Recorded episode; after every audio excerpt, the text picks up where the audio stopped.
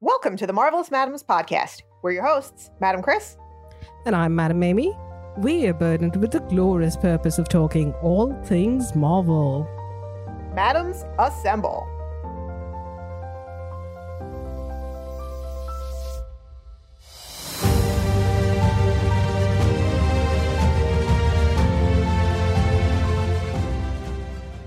So, Krista, how's your brain today? Well, I will say this Owen Wilson is so goddamn relatable that despite my severe susceptibility to motion sickness, I want nothing more than to ride a jet ski right now. yeah, jet skis and you don't quite match. No, I wouldn't even be able to get on one. So, you know what? I need his magazine. That'll do. you know what? I should be living the Mobius lifestyle, actually, now that I think about it. Fortunately, we have some help today. We do, yes.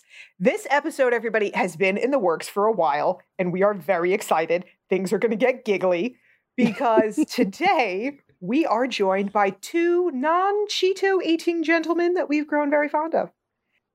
They are the hosts of the Tabletop Journeys podcast. Welcome to the show, Josh and Lee Wanika. Oh, madams, we are so excited to be here, Chris. Like you said, we have been talking about putting this together for uh, what feels like uh, forever, but really developing this this kinship really between the four of us. Uh, we are positively chuffed to be here for uh, for all of our our British friends. Uh, yeah, so I'm I'm Josh from uh, from the Tabletop Journeys podcast. Uh, tabletop Journeys is a podcast all about tabletop role playing games, mostly Dungeons and Dragons, but we talk a lot about homebrewing your own campaign worlds and stuff like that, and uh, bringing in inspiration from all manners of, of geek culture. Uh, so we talk a lot of Star Wars, a lot of Star Trek. Uh, and we talk a lot of Marvel, uh, and we talk a lot of DC too. But we talk a lot of Marvel mostly because there is so much Marvel stuff going on right now that it's kind of uh, it's kind of impossible not to. And there's so many good things happening uh, in the Marvel universe. Uh, and I'm I'm really excited to uh, be joined here with my co-host uh, Lee Wanika. Hello, madams. Thank you so much for allowing us to join you on your show. Uh, from the first moment Josh said, "Listen to this podcast," uh, I would say I was maybe partway through the lead-in, and I'm like, "Oh my goodness, this is fantastic!" Um, and I am proud to be uh, a non Cheeto non Cheeto eater. Absolutely. Uh, yeah. in fact, I turned down a bag of Cheetos just last night, leaving my job. So, um, uh, hey, could you pass those on to me? I, I, will definitely uh, make that effort for you. But I, I can tell you that uh, speaking with people who love the things we love and are passionate about it, and introspective about it, that being a very big key, uh, is exactly why we do what we call side quests, where that's the part of our podcast where we talk about the shows we watch, uh, the genre, the the things within the genre that inspire our tabletop games, and it's big about the introspection about the hobby in gen- in general, inclusivity, inclusivity, and um, themes are very important. That's why we do those side quests because, quite honestly, I could not be contained in a in a podcast just about one thing. I had to talk about other things. So driving uh, on my one hour commute, listening to you ladies once a week, it allows me to kind of get some of that out. And you give me so much inspiration and extra things to think about. Like you think about some shows, specifically Loki, and you're like, there's something that I didn't get, like why I felt that way about it. And then I'm listening to your show and I'm like, that's it. That's that's the point. And it's yeah. actually not just about Loki. I was actually thinking about Dark World. Of all the things that didn't work about Dark World, it was your conversation just two weeks ago now, as we're recording. Um, when I was mm-hmm. when you did your retrospective on that, that I realized it didn't work because it wasn't Thor's story. It was mm-hmm. story. And I think this show is a perfect sequel to Dark World in that it's everything better. It took the good parts of that Loki, and it's a show about that. yeah. All that's You're exactly we right. We love talking to smart people, and so we uh, are so excited about this show today. So Well, thank you, gentlemen. And listeners, you guys are in for a treat because we have a bona fide comic aficionado with us today in Lee Wanika. So we're super excited about that. Yeah, I'm the amateur. He's the professional. Professional in that I owned a comic book store for a number of years, and I have two local credits. But I did get the grand pleasure sitting in a creator creators room with John Byrne for a time for about four hours of my life, which I wish I could go back to that moment more than just in my head. Like if I could get hold of one of these TVA devices, I would be back in that room and I would have even more questions for him than I did the first time. Yeah. Wow. I think everybody lately is thinking about what they would do with those time twisters. They're not bad. Oh yeah. They're not yes. All right, so let's dive in to episode two. I don't know about you guys, but this episode was so meta, I could barely handle it. yes. So much stuff. Look, I'm just going to dive in. Whatever. So, one thing that your listeners probably don't know is that I have uh, lots of experience running around and playing medieval. Uh, it's one of my my hobbies. Uh, like you know, used to don 75 pounds of armor and hit my friends with swords. So the fact that this episode began at a Ren fair, goodness, it made my heart so so. I was so happy. It was so it. much fun. Oh, it was Josh, awesome. I Yeah. swear I knew it. I knew one of you was going to be nerding out about Yeah. this Ren Fair, and I Oh, couldn't totally. wait. Yeah, yeah. I mean, the only thing I could say about it is that in 1985 the costumes weren't that good, but whatever. Like that's a minor quibble with that, with that scene. Otherwise, it was yes, the- yes. Also, I was like, Oshkosh, Wisconsin, a Ren Fair? Oh, yeah. Really? Yeah. Oh yeah, totally. Yeah. Even even the woman's like, some of us take this seriously, you know. Like that's like I have heard We that person. this. I've heard that person. I was feeling that moment like uh, uh, like it reminded me of this meme where like people will dress up in their Star Trek costumes. I have a couple, uh, and go to Ren fairs and walk around with tricorders and act like they're investigating or they're in some kind of time anomaly. And I think that's like the coolest thing ever. And I was actually wondering if they were going to do that, like if that's where they were going to go with it. But that person saying, you know, don't make fun of us. We need this. This is for us. And um, I think she was speaking not only in character, but speaking for all of us fans when people who are not like us are going to act a certain way around us when we're doing these things, either at Ren fairs or we're talking about our shows or whatever. So that was like a, an extremely meta line in this show that was for every single fan of these shows.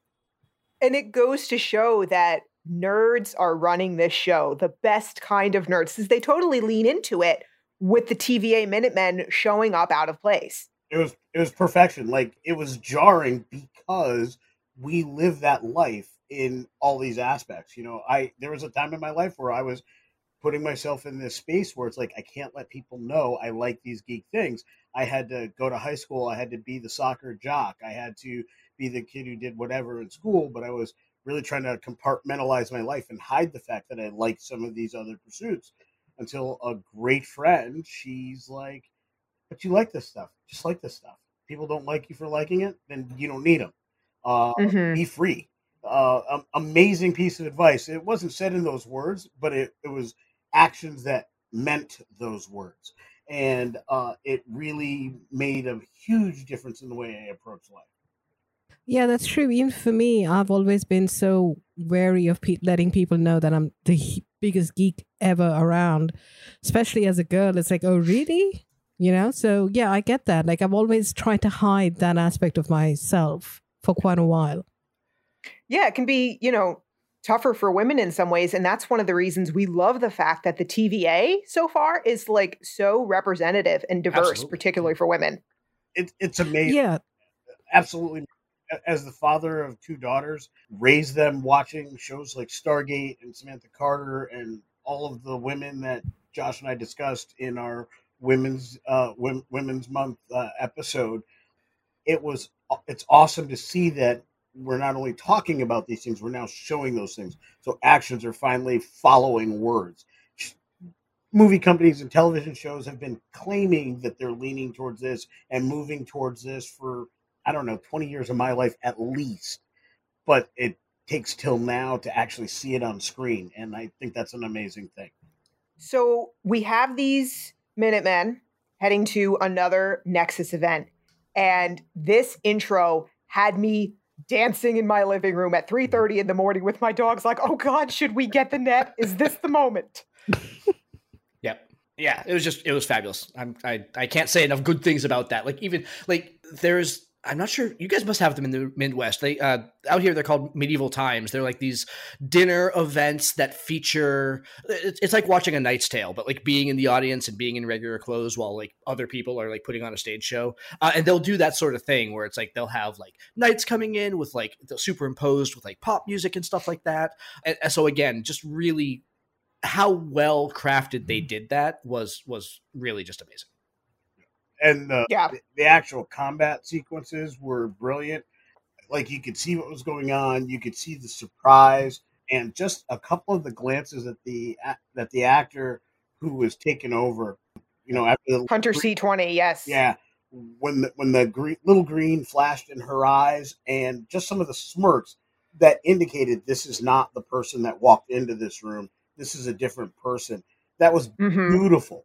Like that. That's a tough thing to do. To to play a person being taken over by a person is probably. I would assume. I'm not a professional actor. I don't even play one on TV.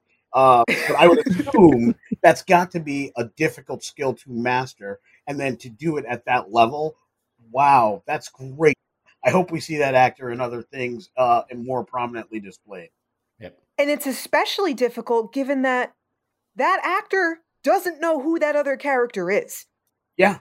We don't even fully yet Right. know right. who she is, and we'll get to it. Oh, Right. Yeah, Right. yeah. And Marvel is somewhat is the type of company who wouldn't even tell them. Like she's a pretty small part. Like she has a p- small part. So for her to not, she might not even know, even in tangentially, what kind of a character she's playing. Right. They might Yep. have just told her certain characteristics Mhm. and Exactly. stick with that.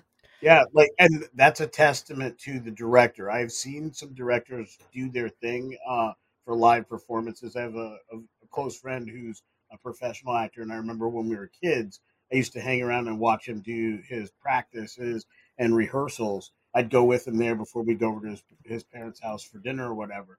And uh, I've seen direction, and I can't imagine how great that director must be to have been able to get that kind of performance on limited information. Yeah, Kate Herron is doing a phenomenal job. one of the things that I key on a lot in shows like this is when they are sort of intentionally leaning into homage of other things, right? And when they walked into that tent, the I had alien vibes all over it where it's like they don't really know what they're going what they're getting into. They don't really know where the what we would what we would call in tabletop role playing parlance the big bad evil guy, right? We don't really know where they are uh and and they're just like like that look of like determination plus terror plus surprise as this thing starts jumping out of the shadows at them. Brilliant. Mhm. And I don't know if Mhm. that homage was intentional or not, but I know as I'm watching, I'm like, oh, it's alien. Oh, oh crap. Like that's Now let's talk about Miss Bonnie Tyler for a second, because this song is fantastic. It's perfect, but I'm not entirely sure what it means. Holding out for a hero?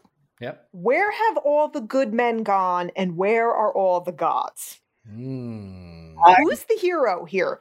Is this song choice telling us that this variant believes herself to be the hero of her own story? Or is this song foreshadowing saying, we need a hero, the universe needs a hero, and that hero needs to be Loki?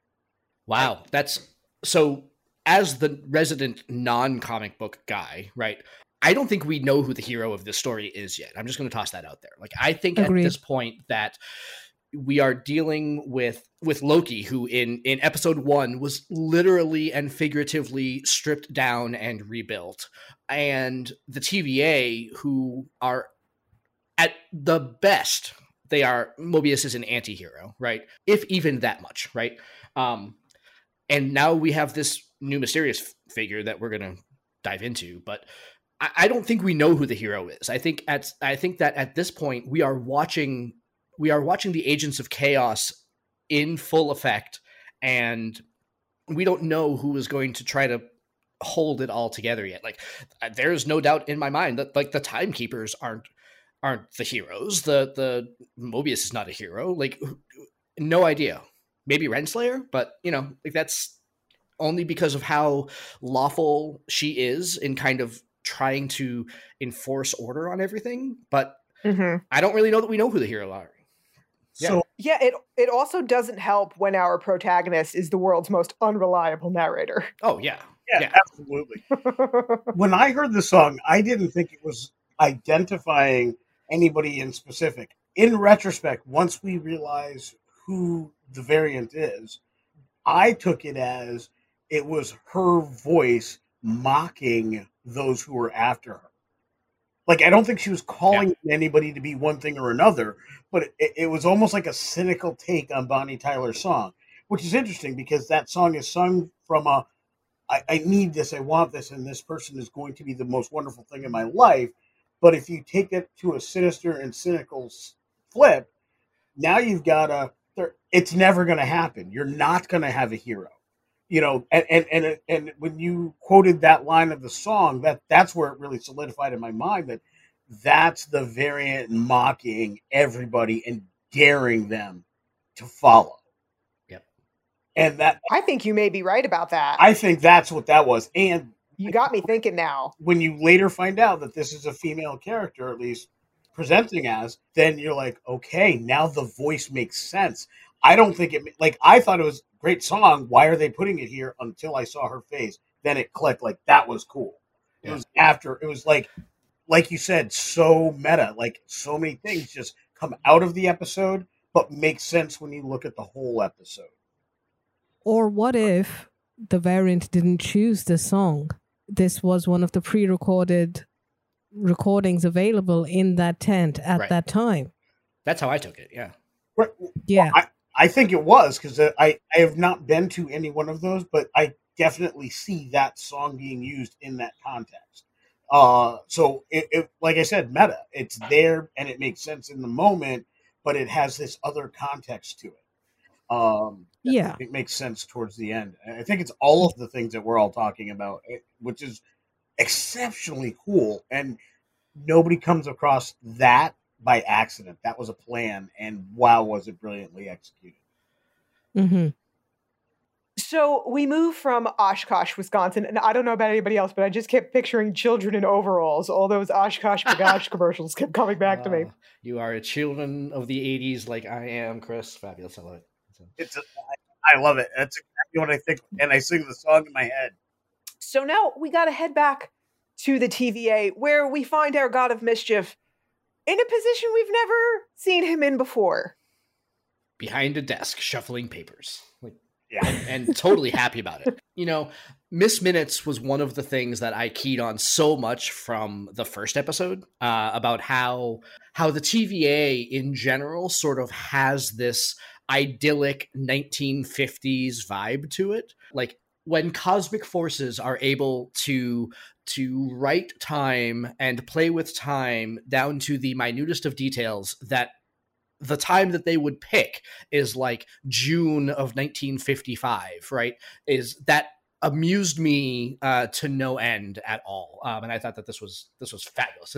His, conversation with whether or not she's real or alive or not was was fantastic, and a huge acting job by Hiddleston too. Like oh my, like because he's talking to nothing there. Like that's like when you think about how that is done, like he's probably talking to a guy holding a tennis ball uh, and and acting with it. I mean that absolutely fabulous job by Hiddleston. He Yeah. steals this episode. It's just incredible what he does here the whole way through. And I got to say, I'm I'm on his side here. I hate how adorable Miss Minutes is, and I'd swat her with a magazine too. And it's such a great, again, Kate Herron went to the Steven Spielberg School of Entertaining Exposition because they're doing it. Again, they use Miss Minutes, who's adorable, and they use, you know, Loki at different points, your most compelling character, use him to give us the exposition in an entertaining, relatable way. yeah. and it's very interesting because you spoke in the Thor Dark World episode about how the exposition was terribly done. Like it Mhm. was just like, okay, let's drone on for five minutes. I know I'm supposed to pay attention to this, otherwise the rest of this crap movie is not going to make sense, right? But this is done with a a knowledge about how do you make it interesting so people are paying attention, but because they want to pay attention versus have to pay attention. And uh, again, not an easy skill to master, but extremely well done. Yeah, and they're also doing it in bite sized pieces. Yeah, they recognize it's too much all at once. Yeah. Yeah, there was a there was a I forget where I was. I was probably a creative writing class in my freshman year of college, and uh, the teacher said, or and uh, that if you're writing a story and you need to narrate beyond a few paragraphs, you need to rewrite everything because Mm-hmm. it's not good. You know, Mm-hmm. Movies that open up with long narration sequences are generally there are a few exceptions to this rule but are generally not good or that is the piece that is generally perceived as being the worst part of that creation whether it be Mhm. writing or in a movie you know the screen scroll in star wars the only reason why that works is because it looks cool and it had never been done in that way before in any other film done any other way, a bunch of that many written words, so you understand where we are in the story, they'd say, just go right the beginning of the story, and they tell you That's true. off a lake. Probably why Lucas had so many problems getting Star Wars to market because nobody saw the vision of I'll make it look cool. Mm-hmm. You know what did that really well was Gladiator. You get that quick little paragraph, and then you're in it. Yes. Yes, absolutely. It's all about giving a lot of information to provide context in an entertaining way, or if it has to be words, then you got to do it quick and it's got to somehow fit what you're doing. So now we get our little uh, morning group huddle here because Hunter B15 needs to lead everybody, including Loki and Mobius, to check out this latest crime scene. And Wunmi Mosaku is, uh, pun intended, low key fantastic on this show. That's brilliant. As the resident pun expert, I applaud. I applaud. Absolutely. There's so many things that are done well with, with that character. I think she has attitude and strength and projects. And what I really like is that it's done in a way where it doesn't come across quote unquote catty. It's just, Mhm. this is a person who has a job and a plan and agency, and they're not taking anybody's crap. They're just, Yes. I'm here, you're there, I'm going to get this done, and you're not going to screw up, screw me up, or screw up anybody else because my job is to make sure you don't.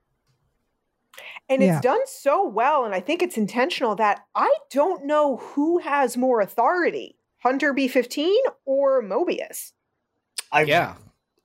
honestly, I think it depends on the situation, and I've done a lot of tabletop games where I've played with this dynamic, where you have a uh, mission lead, an investigator, a lieutenant, or what have you, and then you have a high-ranking NCO, where basically they're in charge of all the combat and the tactics.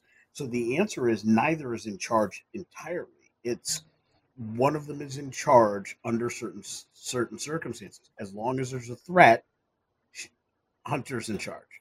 If there's not a threat, Mobius is in charge. It depends on what's actually happening on the ground in that moment. And those two entities tend not to get along. In my military experiences, they tend not to get along well because they Yeah. always alpha personalities want to be alpha personalities always, Mm-hmm. even when they recognize they're not supposed to be. Mm-hmm. Yes. Even more so then. Yeah. Yeah. It, it is very hard to turn that down.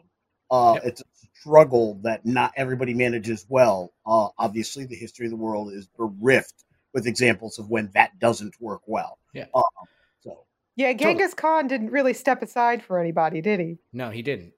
You know, and, and they have different jobs here too, and their jobs are somewhat conflicting, right? You've got B 15, who her people are being kidnapped and killed by this, by who B 15 believes is a variation on Loki. So she has that sort of like, you're causing this, you can stop this why aren't you? And then you've got mobius who is who has to be a little bit more surgical about what he's doing because he's trying to investigate. He's looking for evidence. He is looking for clues that sort of thing. And working with the only person that he thinks can bring him to this rogue variant that's running through time causing all this havoc. And so i uh, probably superimposing a little bit but i assume that b15 not only doesn't get along with Mobius, but resents him a little bit for pulling strings and pulling rank and taking kind of the target of of B15's angst and anger and the, the insult that that she's been suffering on missions to go ahead and and and solve this. Uh like it's it's like one of them's FBI and one of them's CIA, right? They've got different missions and those missions conflict on some level. That's a really good point and the perfect analogy. I hadn't get, I hadn't thought about that. Thank you. I, I'm a huge fan of the NCIS franchise. I watch all of them all the time. Yeah. And some of the interactions between agencies are where some of the greatest drama happens. You know, uh, this agency doesn't operate on U.S. soil. This this is our case. This is not your case. If you think back to all the procedurals we watched, some of the best episodes where your hero's like, but I've got I've got the information. I've got the right way to handle this. Some of those best dramatic points are when they're in conflict with somebody else who also has something to provide, but they're coming at it from a different angle or with a different goal. Um, and Right. and I think that's really well played out here. And so this is where we get our introduction to some new information about the variant and all of the other Loki variants, the lesser kind, to be clear. right. I I love the look on his face. It's like he's accepted the fact that there's many of him, but he's the only one that really matters. A- a- And it's Right. in his face. He actually says words that equate to that, but Tom Hiddleston's face just reads, "Of course, I'm the only one." Yes. Like, like seriously, why are we even discussing this? You know, I'm the only one. right right and i think this talk back and forth with mobius and loki when they when they get back not to kind of gloss over the crime scene in general but this is the part that really established to me that mobius is clearly not he is not the good guy that we were led to believe him to be in episode one in episode one we were kind of led to believe that he he is like the lawman doing what he's supposed to be doing for some pure purpose is the wrong phrase, but for lack of a better one, we'll just go with that. Um, Glorious purpose works. glorious purpose, exactly, glorious purpose. How did I not think of that? Well done, Amy. So then in this episode, he reveals that he will tell Loki whatever it is that Loki needs to hear because Mobius knows that he needs his help, and he doesn't really care about Loki at all. Loki is just another variant to him at the end of the day. Mobius is about saving the world and not about coddling Loki's feelings. And that I think is eh, like we saw in episode one with how much Loki gets torn down. I think that is a moment where Loki is like, oh, oh, that's what's really going on here. And and that sucks. as, as someone who has heard that before, like, okay, that truth hurts. It's the truth, but boy, that sucks. And I think the reason for the change, at least part of the reason we see for the change in Mobius in this episode is he's getting desperate. I would disagree. I think it's all just his plan of trying to break Loki and make him do what he wants to do. The sympathy and all that we saw in the previous episode was just a plan. He wanted to break Loki, he wanted to mold him in a way that he would be helpful. I think there's room for both. I think there's room for the genuinely sympathetic human that Mobius is and the cop who has a job to do for the greater good. And I think we may see some warring with that for Mobius. But is Mobius human? Oh, these existential questions, man. they keep coming.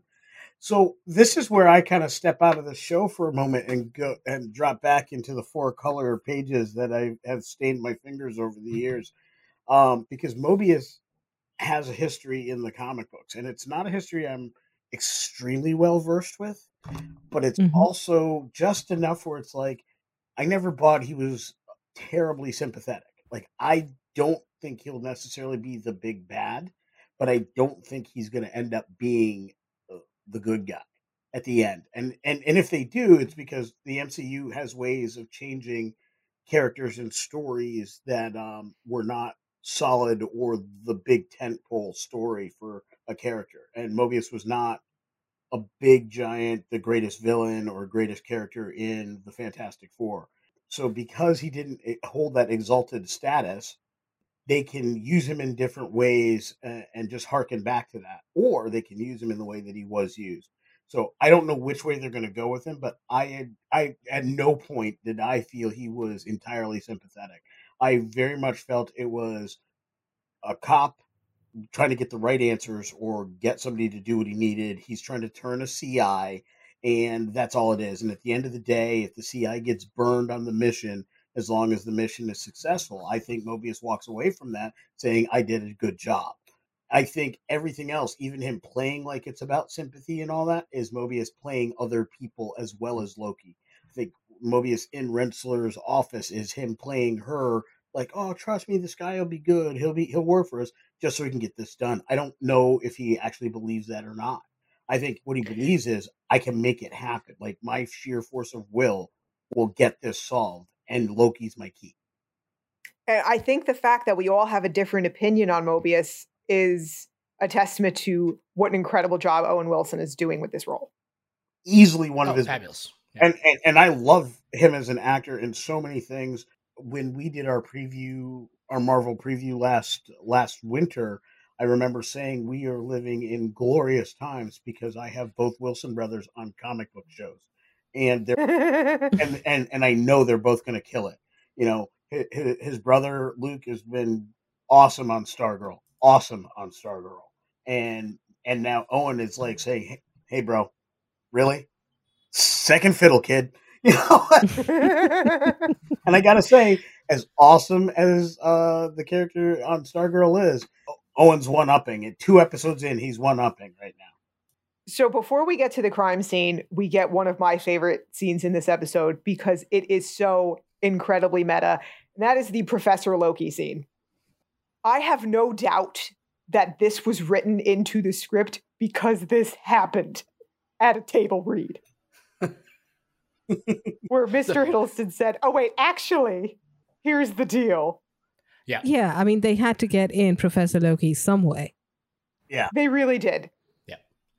Totally agree. And and just that was a scene too that for again for like person that does not have all the history of who loki is other than really from the movies seeing how he is able to correct them about the way that his existence works and just in very clearly well no no no you're you're combining two things. They're totally different. You got to you know and going through the like i have geeked out about that when people have made minor statements about music or whatever too like i've done the same thing and like it, it's only when you realize that you've been spouting off about you know early 20th century theory that you realize like wait no one's actually paying attention and these details don't don't matter.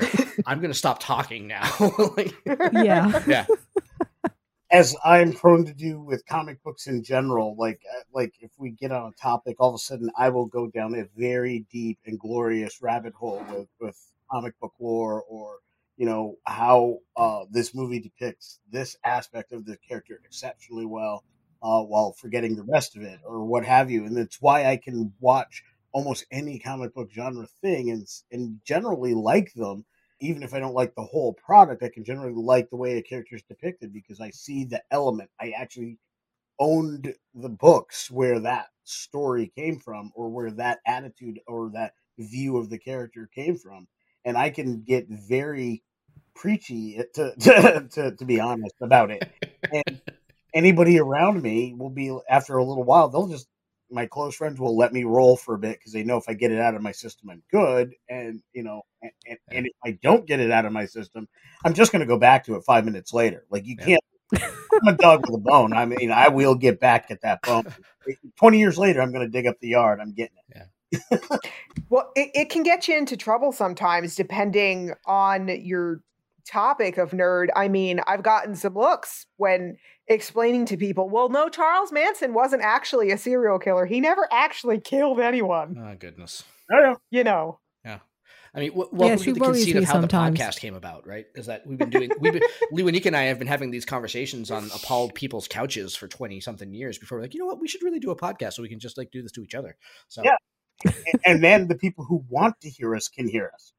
exactly right. Instead of like keeping them captive in their own living rooms. Very few people across the podcast multiple episodes. Like you may hit one by accident, but if you're coming back, it's because you want to, you want to hear what's there. So uh, we just decided let's not subject our various partners and friends who don't want to hear it to it.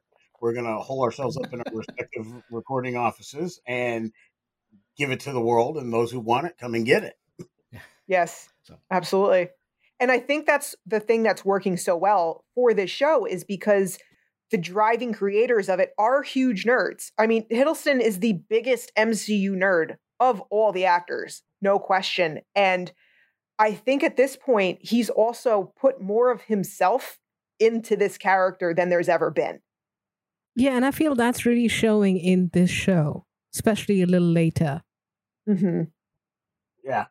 I mean, there's so much. Like I've seen Tom Hiddleston. Uh, honestly, him playing Loki was the, in uh in, Thor was the first time I'd seen the actor. Uh, I don't recall him before that. Uh, but I That was his first American movie. That's how he got his SAG card, so you wouldn't have seen him. uh, but I can tell you, I have watched so many things with him in it since, and I don't watch a lot of interview TV. But if Tom Hiddleston's on an interview and I'm flipping channels, I stop. I the sound of his voice, his joy uh, with the medium, and his genu genuosity. I'm making words now. Um, Sincerity. yeah, sincerity is is definitely present and that's infectious in all the right ways like it's like that's a level of positivity that you want to be a part of you want somebody who loves their craft you want to be around creative minds who enjoy what they're doing uh, as opposed to some creators out there some actors out there who are like yeah i'm in this movie. Yes i have to make the rounds. Yes this is part of my job.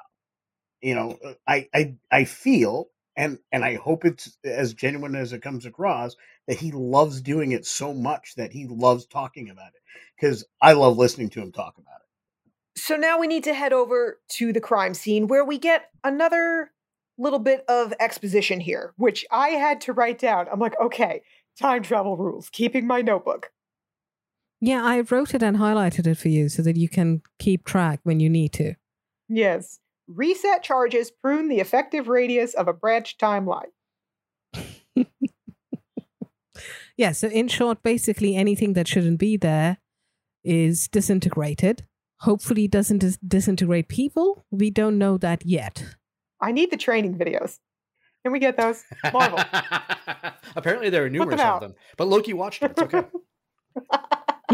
i do get the impression that people are included because otherwise why would it be important to get out of there and i think they left it nebulous enough so we wouldn't know in this moment but later Yeah. on i was actually afraid that what the variant was setting up was a series of those to go off and like take out that group um like yeah, would- I think the TVA has a lot of blood on its hands.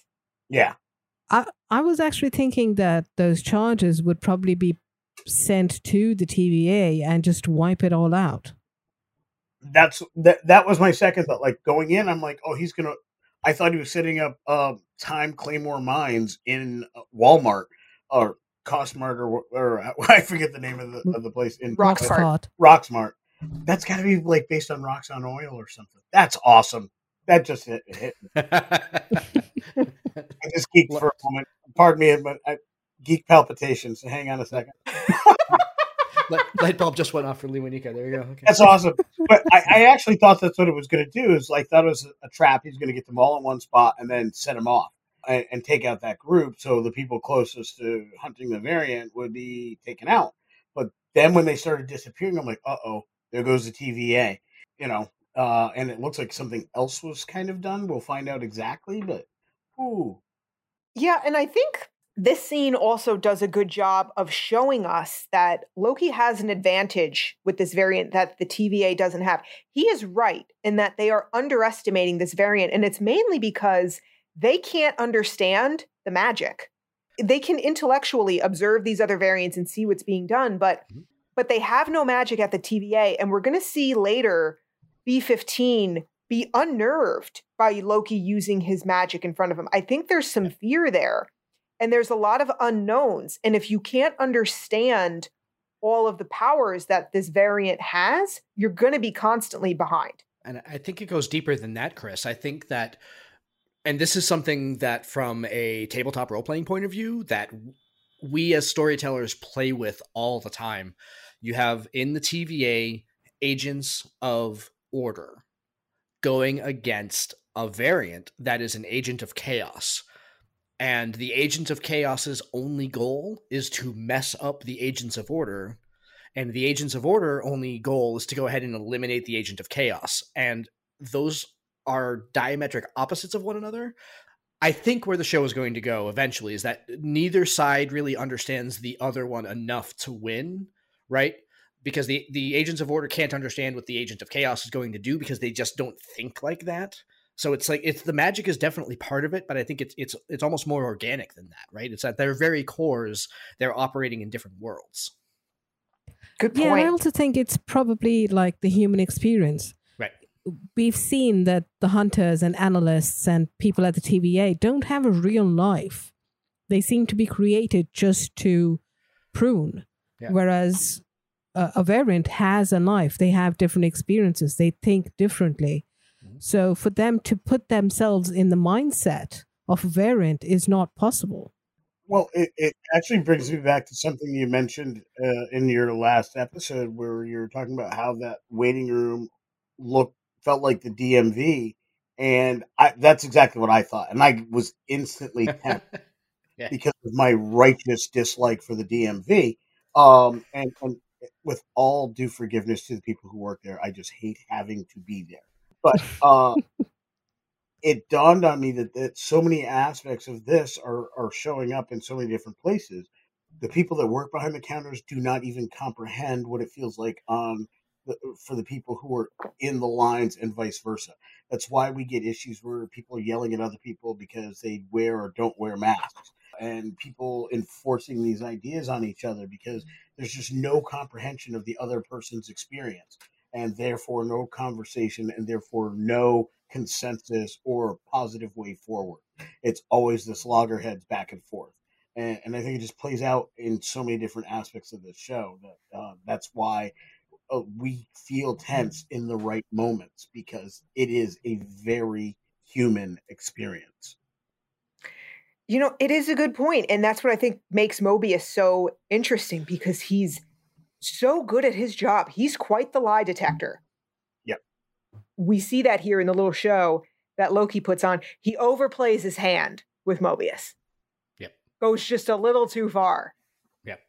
And I think what does it is the concern for the timekeepers. That was just a touch too much. Yeah. Yeah. You know, I thought that it was a brilliant moment. I think Owen Wilson perfectly played a brief comment or set of comments that was menacing. Like, understand your position. I, it, that's basically what it was. It's like, okay, I've let you play, but just remember you are still on a leash. And then he yanked back on it hard. yeah. So Mobius calls out the bullshit, which is what it is. And we'll talk later about what Loki was actually trying to do here. So then B15 sets her charges. And now, what I'm wondering is how do they determine the radius for resetting these timelines? Here it was pretty contained in the tent, but how big can this radius be? Time is a fourth dimension. I don't think that there is a there is a dimension in kind of our three physical dimensions, right? So it's it's resetting everything in that timeline that's wrong. I don't I don't know that it's necessarily constrained to uh, uh, to the three physical dimensions. I think they probably change it as per the requirements. Exactly. If you notice that they're setting dials or pressing buttons, uh, I get the impression that they're saying, okay, this this threat has spread 20 feet, so I'm going to set the charge for 20 feet or 30 Right. or maybe those ones can only handle 20 feet and they've got they can uh, come in to get a bigger one that can handle a mile if they were that far behind. I get the impression that they're pretty high on themselves and they would never let a threat get more than a couple hundred feet away. Like they, they they're on it. Like they get there in time to stop these things before they get bad. You know that kind of thing. I, I just get that impression that you know loki reveals uh something that they have had what limitless time to not find out and so i think that that that that, that uh, these charges are probably pretty adaptive in that way Fourth dimension, possibly not confined to three dimensions. Josh, it is 7.06 in the morning. What are you doing? I mean, I've had my coffee. I don't know what your excuse is. i'm cracking my second rock star right now so well, and I mean, but that whole thing plays right into into Loki's timeline anyway. How did he get in trouble with the TVA in the first place? Because he was playing with the Tesseract, and what is the Tesseract but a four dimensional object, right? So, you know, we now now we have a tie back into uh, the fact that that these things only play with time, like. You know, of course, the uh, that's why the Infinity Stones don't work is because these things are able to erase the things that don't belong, and the Infinity Stones are these keyholes into unlimited power that transcends that that space time. Can all right, never So, n- no, no, no. Come back. Come back. I have a question. yeah. So, do you think that the TVA is outside and the reason why time works differently is because they're in a pocket dimension or they're in the quantum realm? Yeah. So, okay, we're we're going to put theoretical physics hat on for just a second, right? So, if we think about the uncertainty principle, the uncertainty principle basically says that you can either observe something, uh, sorry, when when you observe something, you can either determine where it is or where it's going, right? So, if the TVA is able to observe time and see what's happening in it that they are clearly not they are clearly not on the main timeline otherwise they wouldn't be able to observe it and interact with it right that's why Right. we as as mere mortals cannot sh- bend and shape time because we're stuck in it right we can't Mhm. affect the thing that we're in so the tva has to be something separate. It has to be a separate uh, a separate universe or a separate separate pocket realm or something else. It has to be some sort of extra dimensional space that is not within the timeline that they're affecting right? Okay. which raises the question of course whether or not there are multiple tvas right? That's a whole right. separate discussion. That mirror is reflecting upon itself at this point. Right. Right. Well mobius So, from a layman's perspective, you could say that the timeline is a row of ants. And we humans, when we are observing them, it's the TVA observing us. And when if we put a line into the sand to, you know, divert the ants, it's the TVA doing what they need to do. exactly exactly Okay. Can I take my physics cap off? It's tight. I don't like it. So this is when Professor Josh realizes that he's been going on for five minutes about theoretical physics and that he should really just stop. My true. Uh, Yeah. What I was thinking was, I wish I had had this discussion when I was in high school, and then that physics discussion would have made much more sense, and I probably would have gotten a much higher grade on the exam. And yeah. and I'm the one who took geoscience instead of physics. Thank you very much. Well, I mean, it, I, and again, I, let, without without beating this this point with a stick too hard, right? Even the character's name Mobius. So, what is a Mobius strip? But a Mobius strip is a three dimensional object that is constructed in such a way that it functions as a two dimensional object, right? So, Mobius in in the physics thing is playing with the number of dimensions that are at play in any given time. So, I didn't think of that. yeah. Oh yeah. I mean that's got to be where the name comes from, right? It, I believe it was we have a we have the Fantastic Four who deals with all these different realms, including the quantum realm, by the way, and we hmm bad guy that does time cop stuff. I- And if I miss my guess, it's come up with a name that's indicative of time. I don't know if it was that deeply thought of, but it does definitely work. I'm sure some things were fact checked, but at the time that this character came out, I'm not entirely sure that there was that much uh, effort put into how things got named. But I think it was apt, and I think it works very well. And I think now that we're 30 years after the fact, going back and saying, let's really make things work, now they can take this name, which was clever and worked well, sounded cool, and fit. And now we can find ways to add dimension to it and layer it so that it is more expressive for the modern world. Well, now that my brain is jelly, let's head over to Sorry, let's Chris. head over to Judge Renslayer's office. We this is a great scene, great bit of set design and score, and we learn a lot about Renslayer and Mobius here in just this little interaction. Yeah, and might I just say, called it, they are friends. You say you called it as if like you predicted an assassination. It was clear there was a history between the two of them. Get off your high Hey. horse. Hey, I said it. You didn't. My only question is are they friends or are they exes who are friends or are they are friends who are afraid to go the extra step?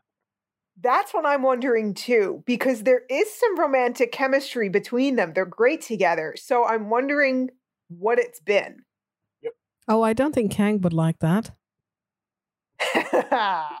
and there's also my question of professional rivalry, maybe too. Not rivalry, but I feel I get this feeling that Renslayer has been promoted because she's towed the company line and Mobius is like still an analyst, even though that's what he should be doing. That's what he's meant to be doing, clearly.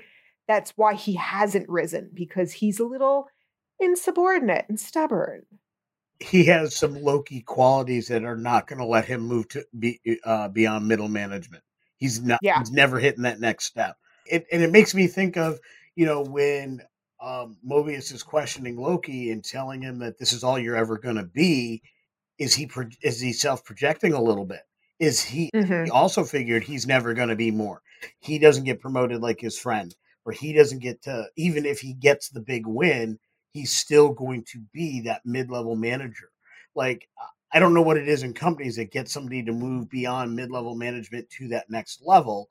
Uh, and I'm not saying that anybody, everybody on that next level did something wrong or are not worthy, because that's not the case at all.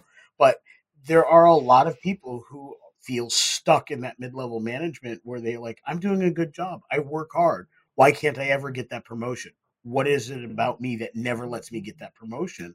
And I think to some extent, part of it is maybe you are out of the box a little too much. Maybe your company is not going to allow that alternate thought process into that level of control.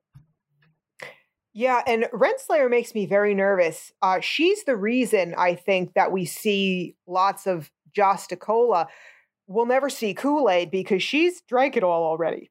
Clearly. Yeah. That's brilliant. I love it. Well, the question is that is there the concept of promotion in the TVA, or were these people created for their roles? As we've been told before, that the, the not Time Lords, timekeepers, the timekeepers created these people. That's one. Oh, you can Yes, do all yes. the Doctor Who you want. All you want. I've been watching it since I was four years old. I'm all about it. so, were these people created for their roles and they're stuck there, or can they move forward? Because, I mean, we see that they basically have no lives. Why would they need that ambition to get promoted? it's definitely a question. I think it's a question that will be answered or needs to be answered. And I think they've purposely left it unanswered at this stage. Um, maybe that's the reveal that they are created for the one for the one task, the one job. That- I mean, could you imagine an eternity processing people to sign every word they've ever said? Like Kill me. That's Mhm. it. That's it. Like you do that all the time. If time is timeless, then you don't you don't go you don't go to bed, you don't do whatever. I mean, you sit there other than going to lunch. Why would you even need lunch in the TVA? I found that to be interesting. But it's like, Right. you know, it's like if that's all you do, even if it's on a shift, like my goodness, that would be dreary. Like it's no wonder why they're all angry.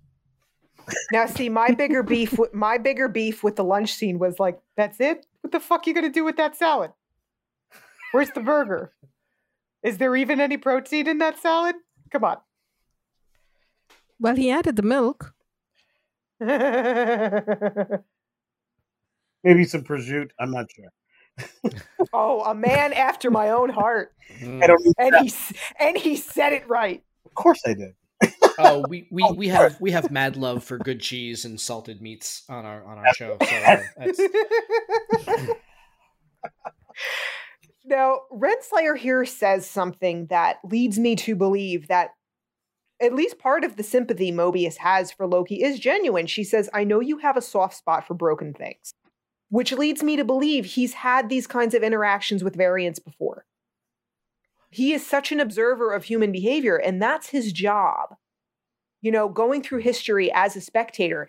And that's what we see he's doing with Loki. He's telling her, look, I'm observing his behavior to learn more about the variant. And I think that's something Loki misses. He's too much of a narcissist to be able to understand how Mobius is using him in other ways. Hmm. Yeah, because he has his own agenda as well. Yeah, Right. and I think you're right. And it actually makes me think of something that you had said, uh, Amy, is that you know when you equate this to Doctor Who in some ways, how much like the Doctor is Mobius in this way, where the reason why he stands out from all the Time Lords is he's the one doing something the rest of the Time Lords just watch. hmm He's the one Right. that's like, I'm not watching anymore. I'm I'm affecting things. He's the he's the one Time Lord who takes agency. Mobius is the one TVA representative who's taking agency. He's not just following the mission. He's like, that's not working. I'm going to do something different. And uh, and I think that's interesting uh, when you take into account that a lot of what this show is about is about personal agency. It's about Loki learning about himself, owning his own choices, and taking agency of, for the choices he's going to be making moving forward. And in this case, Mobius is dealing with the fact that he's taken agency and made choices to choose Loki over the status quo. And I think that's a, a theme that we're going to come back to episode after episode is that agency theme. And I think that that that the connection between Doctor Who and this makes a lot of sense in that regard. Yeah, Yeah. absolutely. But again, is Mobius taking agency or have the timekeepers allowed him to take agency because they've decreed it? So that comes down to, I think, where we're going to end up. And I have a sense that despite the fact they claim to be all powerful, Marvel in general, as a comic book company, and certainly the MCU, has created this world or this fictional universe where um, there is no um, true omnipotence. And in order for them to allow him to do this, per se, there would need to be a level of true omnipotence where th- they not only know all, they see all, they control all. Well, if that's the case, then why do we have these variants to begin with? You allowed it. Exactly. That's the Yeah. question. So my guess is, like Loki has been saying since the very beginning, this is all facade. This is not re- what you're claiming you're able to do. Is not what you're actually able to do. It's a Mhm. weak grasp for power that is based on convincing people of power you don't actually have. It it is the it, they are ca- they are actually doing the casting in this case, and except they're doing it through propaganda Right. wow, wow what a Right. world we live in right i mean on the plus side of certain voting decisions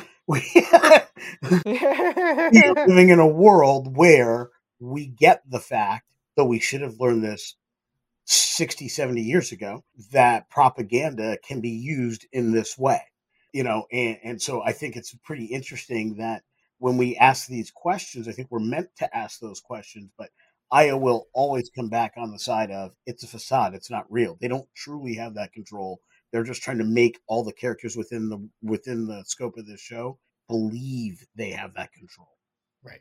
Yeah, and and that's exactly what Mobius says. I believe it's true. It's real because I believe it's real. Yep. Yes, exactly. Thank you. Yep. And then Renslayer goes out of her way. Sorry, not, not just just to kind of glob on that too. Like Renslayer goes when she makes the statement about the fact that they, meaning the timekeepers, want the variant caught. all of a sudden the the timekeepers are actually real people or real beings who are concerned who are not just crafting the timeline but are concerned about things happening to the timeline. So clear so they're not omnipotent. They are clearly not totally in control. There are things that are happening outside of their control. But and then of course there raises the big specter of well why is it that they want this variant caught? What is happening that the timekeepers are so concerned about this particular variant And Renslayer and Mobius have this little bit here about that agency when mm. she tells him, you know, Loki is an evil scourge. And it works for the story and it works so well in a meta way again when Mobius says to her, maybe he wants to mix it up. Sometimes you get tired of playing the same part. and I have to imagine that the first time he read that in the script, Hiddleston had a hearty chuckle Yeah. at that line. I think Owen Wilson did too. I mean, because we talked about the Wilson brothers. How typecast has Owen Wilson been throughout Oh, his God. career as you know the blonde sort of ditzy surfer type, and now here he is, you know, playing a G-man, like who has you know, so like like, like you know the the the pot smoking surfer who you know spent his teens on the beach is now working for the government. I mean, so I think that they, I think that that comment on a meta level worked in so many different directions about how you know, get tired of playing the same thing over and over again. Yeah, you know, for Owen Wilson, I think it's the opposite with this role for him. I think this is the least amount of himself that's ever been in a role. exactly. Yeah. yeah, truly that. I actually picture uh, the way Owen is playing Mobius as being the way we would see Keanu Reeves' Point Break character be 30 years older, stuck in an office working for the FBI because they just don't let him out on missions anymore because he Right. jumped out of airplanes and dumb crap. You know, it's like you just sit in your office, put on your tie, wear your short sleeve button up whites with your little pocket protector, and that's all you get. And he grows on the little uh, 1950s mustache. And I literally picture that being Keanu Reeves' uh, character older. Totally. I mean, it's it's why it's why we were so off put by Keanu Reeves in the Matrix in the first in the very beginning because it, it was clear that he was sitting behind his desk and that he did not belong there. Yeah. Right. That he was that he was different. So he was other. Yeah, I mean, I mean, the Owen Wilson I know would be Mobius on a jet ski smoking a joint. You know, exactly. Right. And how that needs to be the end credit scene of the finale. Is Mobius finally getting on his jet ski, just as long as it's bowl in front of him? him and Phil Coulson, I think that'll be great. Dude, I swear they would be best friends. They would get Jet along skiing off into the sunset. really well. Can you picture the cavalry just being so done with them both? Yes. Oh my God, this is it. They're riding off into the sunset together in Lola, towing the jet ski behind them. That's it. We just wrote it. We just wrote it. But we cannot forget the wow. Yes, that's included. That's, yeah, that goes without saying. Yeah, yeah. Ah, Now, I'm actually in the camp. I don't think the timekeepers exist at all. Oh. For me, it's a very Wizard of Oz type feeling, and we're going to get into this later. But uh, this is my the the scars of my Catholic youth showing here. I just don't buy it, and I don't think Renslayers ever met them either. I think it's all bluster with her for the position that she's in. I don't trust her. All of these contradictions, I don't buy that she's ever seen these alleged timekeepers. I think it's all done from a distance. I don't buy any of it. If you really want to go full conspiracy theory, what if Miss Minutes is the timekeeper? It's This is AI. WandaVision territory, Missy. Oh.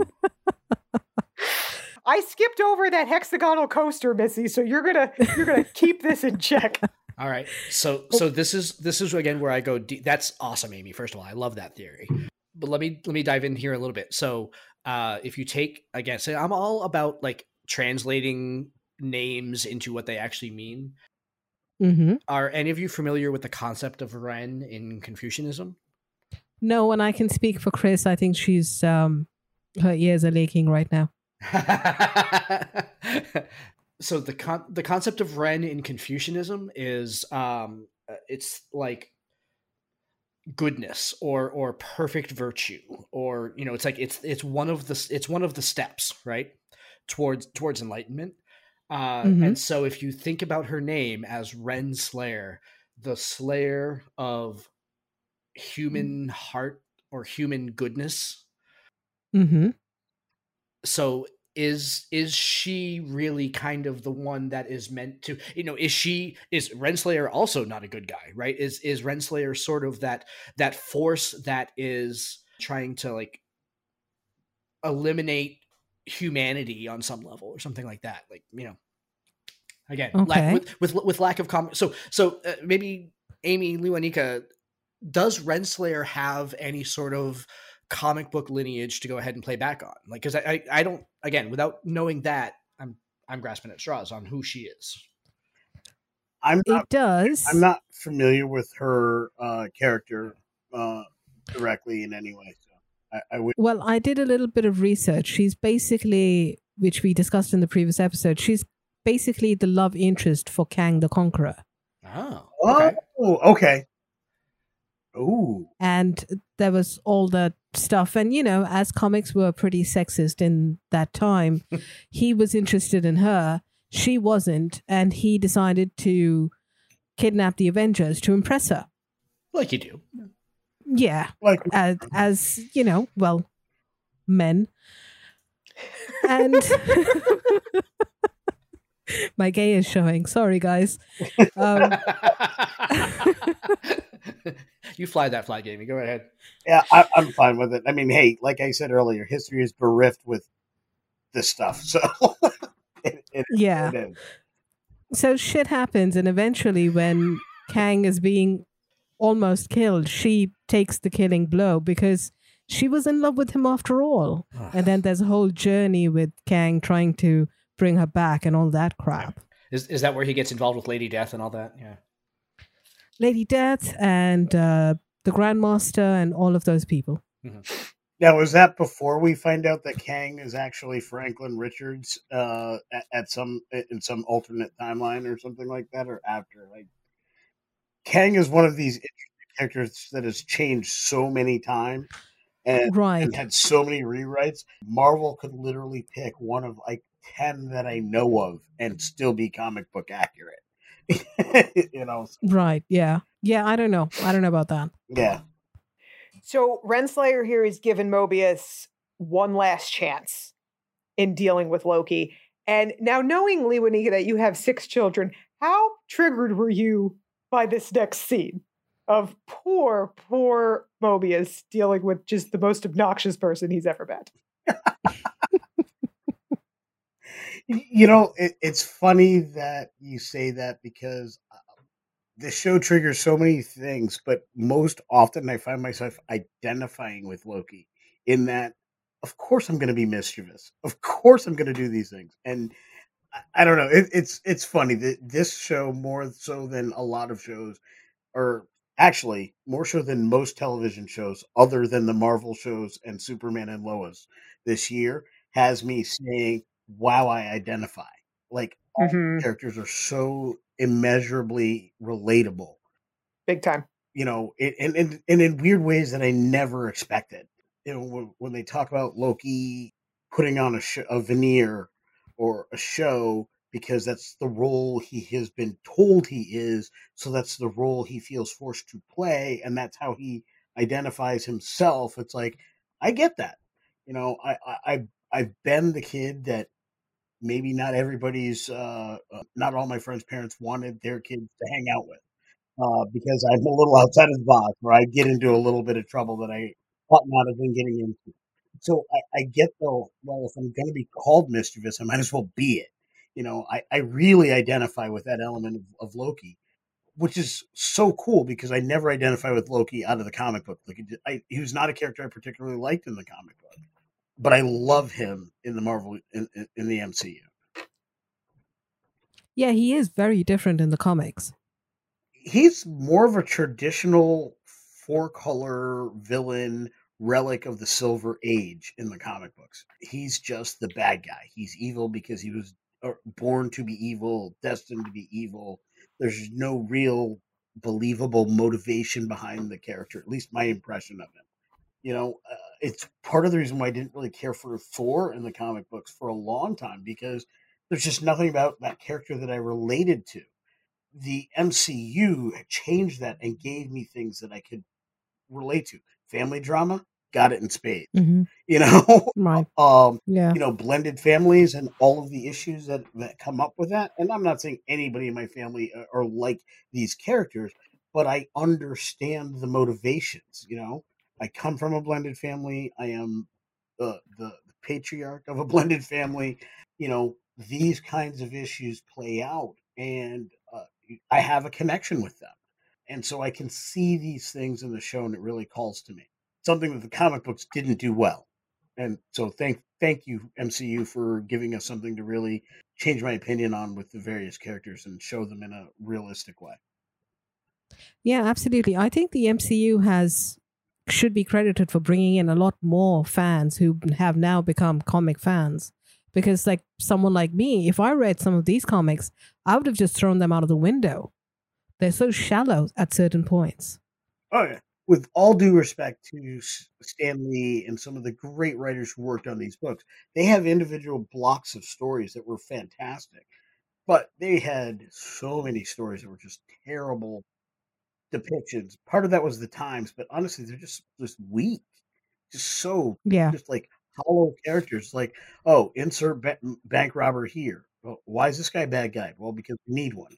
You know, he, Yeah. Mhm. Yeah. he has True. no motivation. You know, Killmonger on on film is so much that Killmonger is not in the comic books. Like they're not. You could have named him something different. You know, and and, and I'd have been fine with it. The fact that they're like, this is now Killmonger. That's the only way I want to envision that character now. You know, same thing with Loki. The only way I want to envision Loki is this way. I would hope that the Marvel comics are writing Loki this way now. hmm Yeah. And this scene is great because we get honesty, real honesty out of Mobius here through Loki's kind of desperation to get that audience with the timekeeper that Mobius is dangling in front of him. And what this is, is Mobius being worn down. No, he he definitely is under un, under pressure. The ultimatum is there. He know he he knows he has to get a win, and uh, there's no backing off of the fact that there has to be a win. And I think his attitude towards Loki at this point moving forward is indicative of a done playing games now. This has got Yeah. to go right, and and Yeah. very clear in the way he approaches the sound of his voice, the, the, the his cadence with Loki. I, I think he actually speaks in a way that's uh, just more tense. Like it's got a little more gravel to the voice, a little more forcefulness. I think he Mhm. a little deeper in in his tone than he usually is, less high pitch or whatever. Uh, and, and I think that's all very well done to show that our tensions need to ratchet up. And I don't know about anybody else. When I got to this part of the episode, I was feeling more tense. Oh, absolutely. Because too, we start, like you said, with this game playing, this constant chess match. We have no idea if Loki's telling anyone the truth, including himself. Yep. Yeah. Is Oh, he 10 steps ahead? Yes, he's playing his own game, but is he telling the truth of any of it? Is he putting on a complete act for Mobius? And Hiddleston being so good in this role makes it even more difficult to tell. My guess is he's probably three to five steps ahead, but he's going to tell him 10 because you know, Mhm. guy stuff always multiply by three.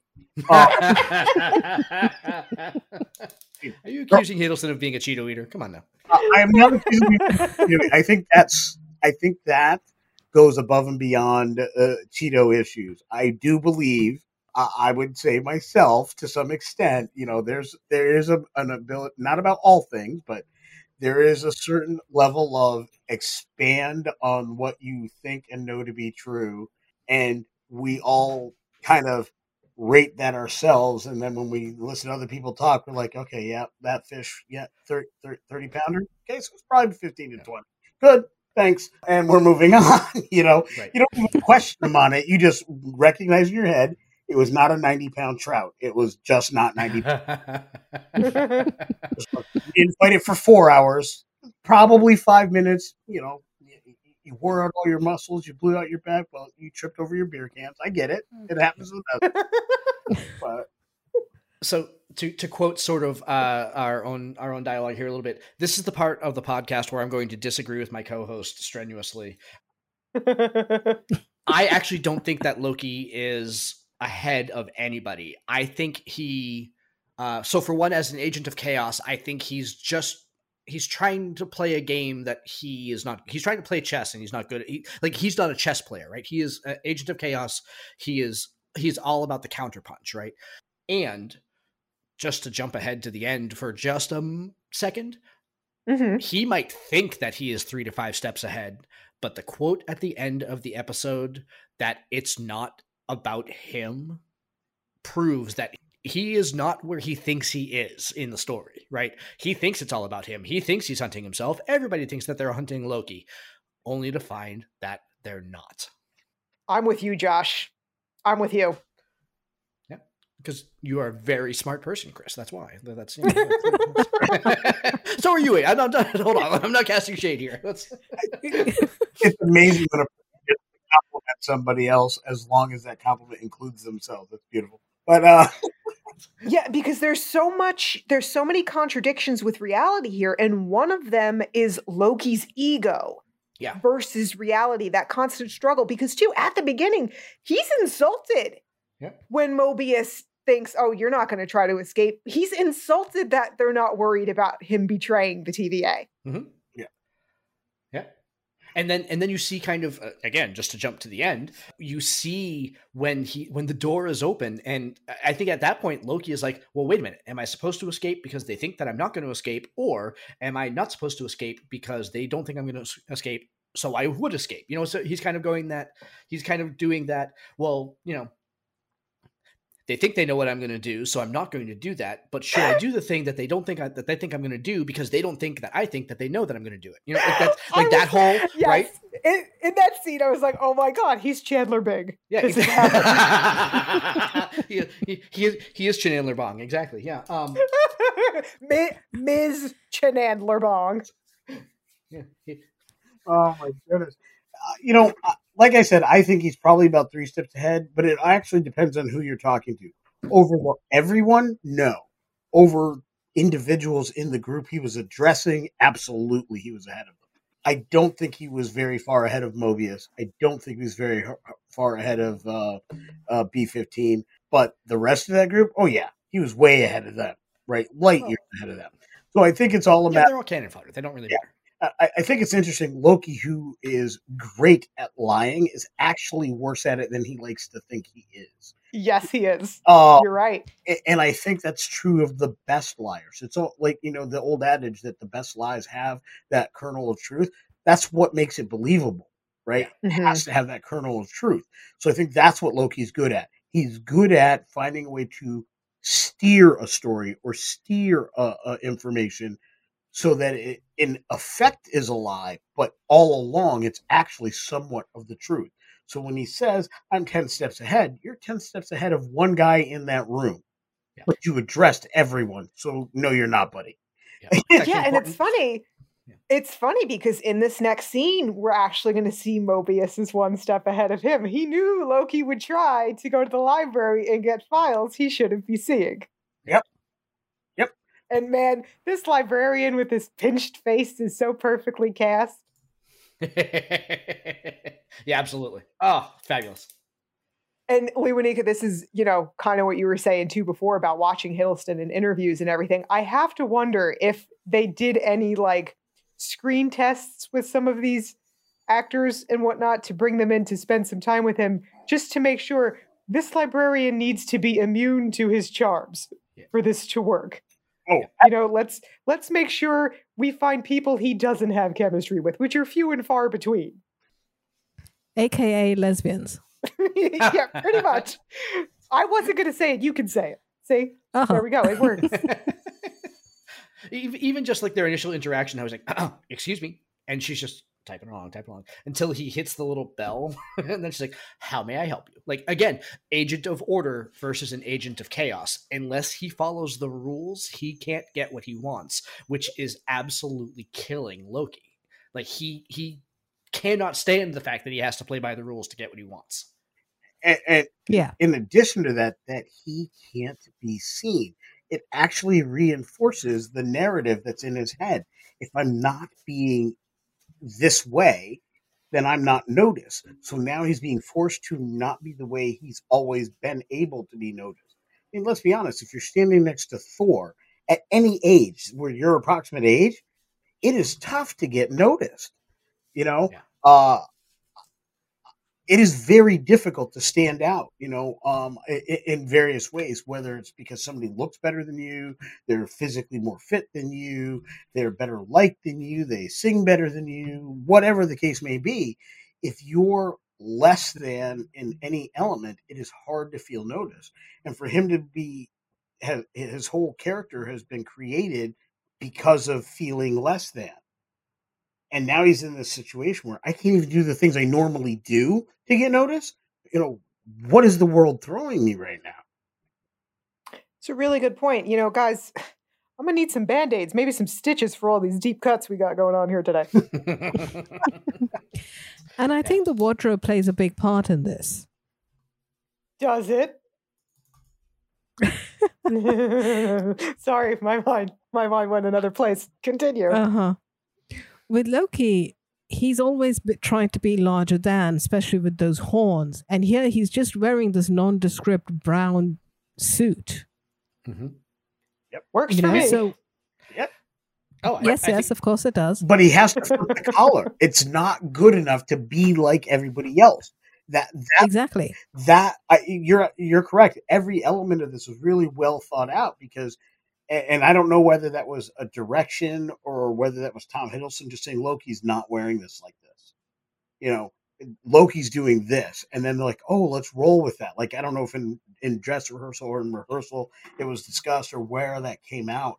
I imagine that might have been you know the second or third take where he's like, "Oh, let's try it this way, see if this works." Um, you know, Mhm. in, in my head canon, that's how that came out.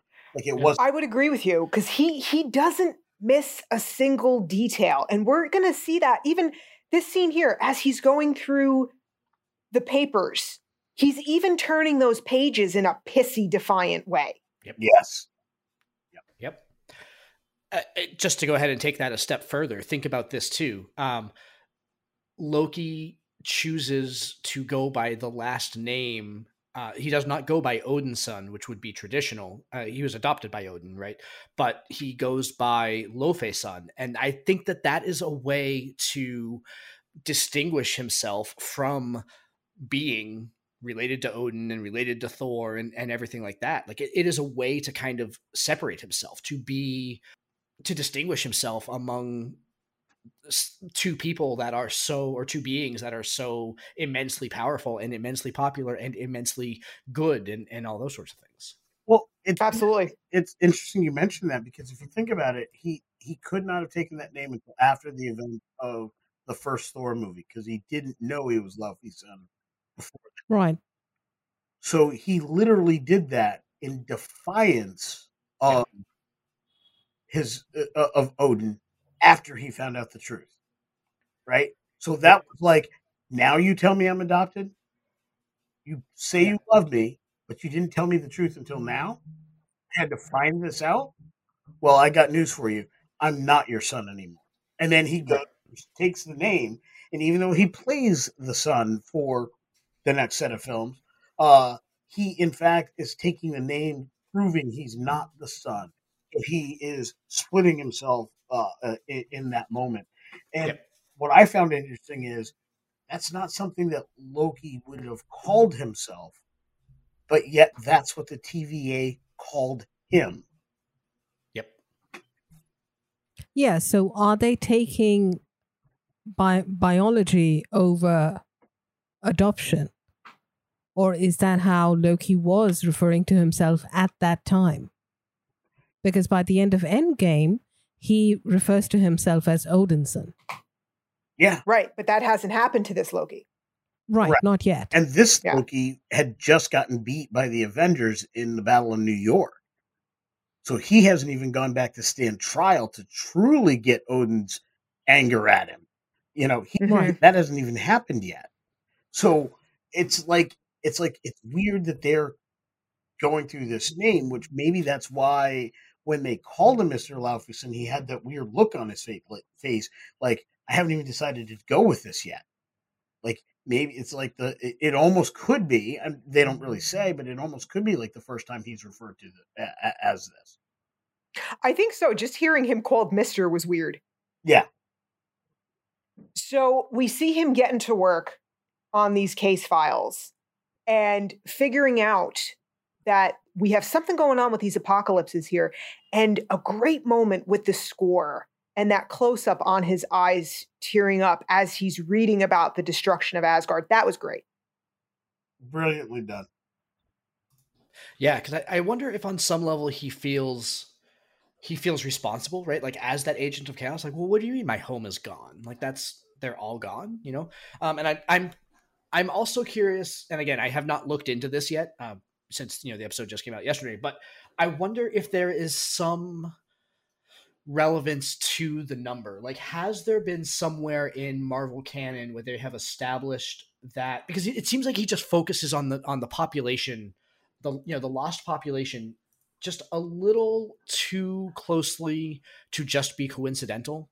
Um, and so I wonder if he's looking at that number like, okay, well, that says 9419, but I know that there are 9,421 people that live there. How, where are they? Who made it out? And trying to trying to do that, you know, maybe not, but that was that was one thing that I keyed in on because I, I wrote that in my notes. Is like mm, you know there nothing that happens in Marvel is is is uh, or in the in the MCU is like unintentional. And so when they focus on that and then focus on it again, it's like okay, so what what's the relevance of the number? And I I don't know what the answer is, but it makes me wonder if we're going to find something. For me, what I really focused in on there was, hey, wait a minute. I grew up in a fucking sardine can of Newark, New Jersey. These fuckers, there were only 10,000 of them and they got a whole planet? Are you kidding me? Yeah. I mean, they're gods. Just ask them. There were 10,000 people within a square mile of where I was living. Like, right. come on. yep. Yep. Well, what I took away from that was that no wonder we didn't have too much world building in the Thor movies because Fair. it's so small. Yeah. Yeah. What world? I mean, Westview was a third of the population of Asgard. Hmm. Well, oh, interesting. I, and I actually thought it was supposed to be fairly small, which which is an interesting parallel to a place, say, such as Wakanda, right, where you have powerful kings. Monarchies are difficult over extremely large numbers, and yes. monarchies mm-hmm. become total dictatorships over the larger your population gets. So it makes sense that it has to be a relatively small population. Additionally, if the Asgardians numbered, say, like Earthlings, they would be so powerful they would just have to take over everything. So I think it's kind of like its own uh, internal logic that their numbers would be relatively small. That's why they can fit most of them on a ship. That's why they they, they are small in number. They've lived so long, you wouldn't want to overpopulate. You know? That is a really good point. Totally didn't think of that.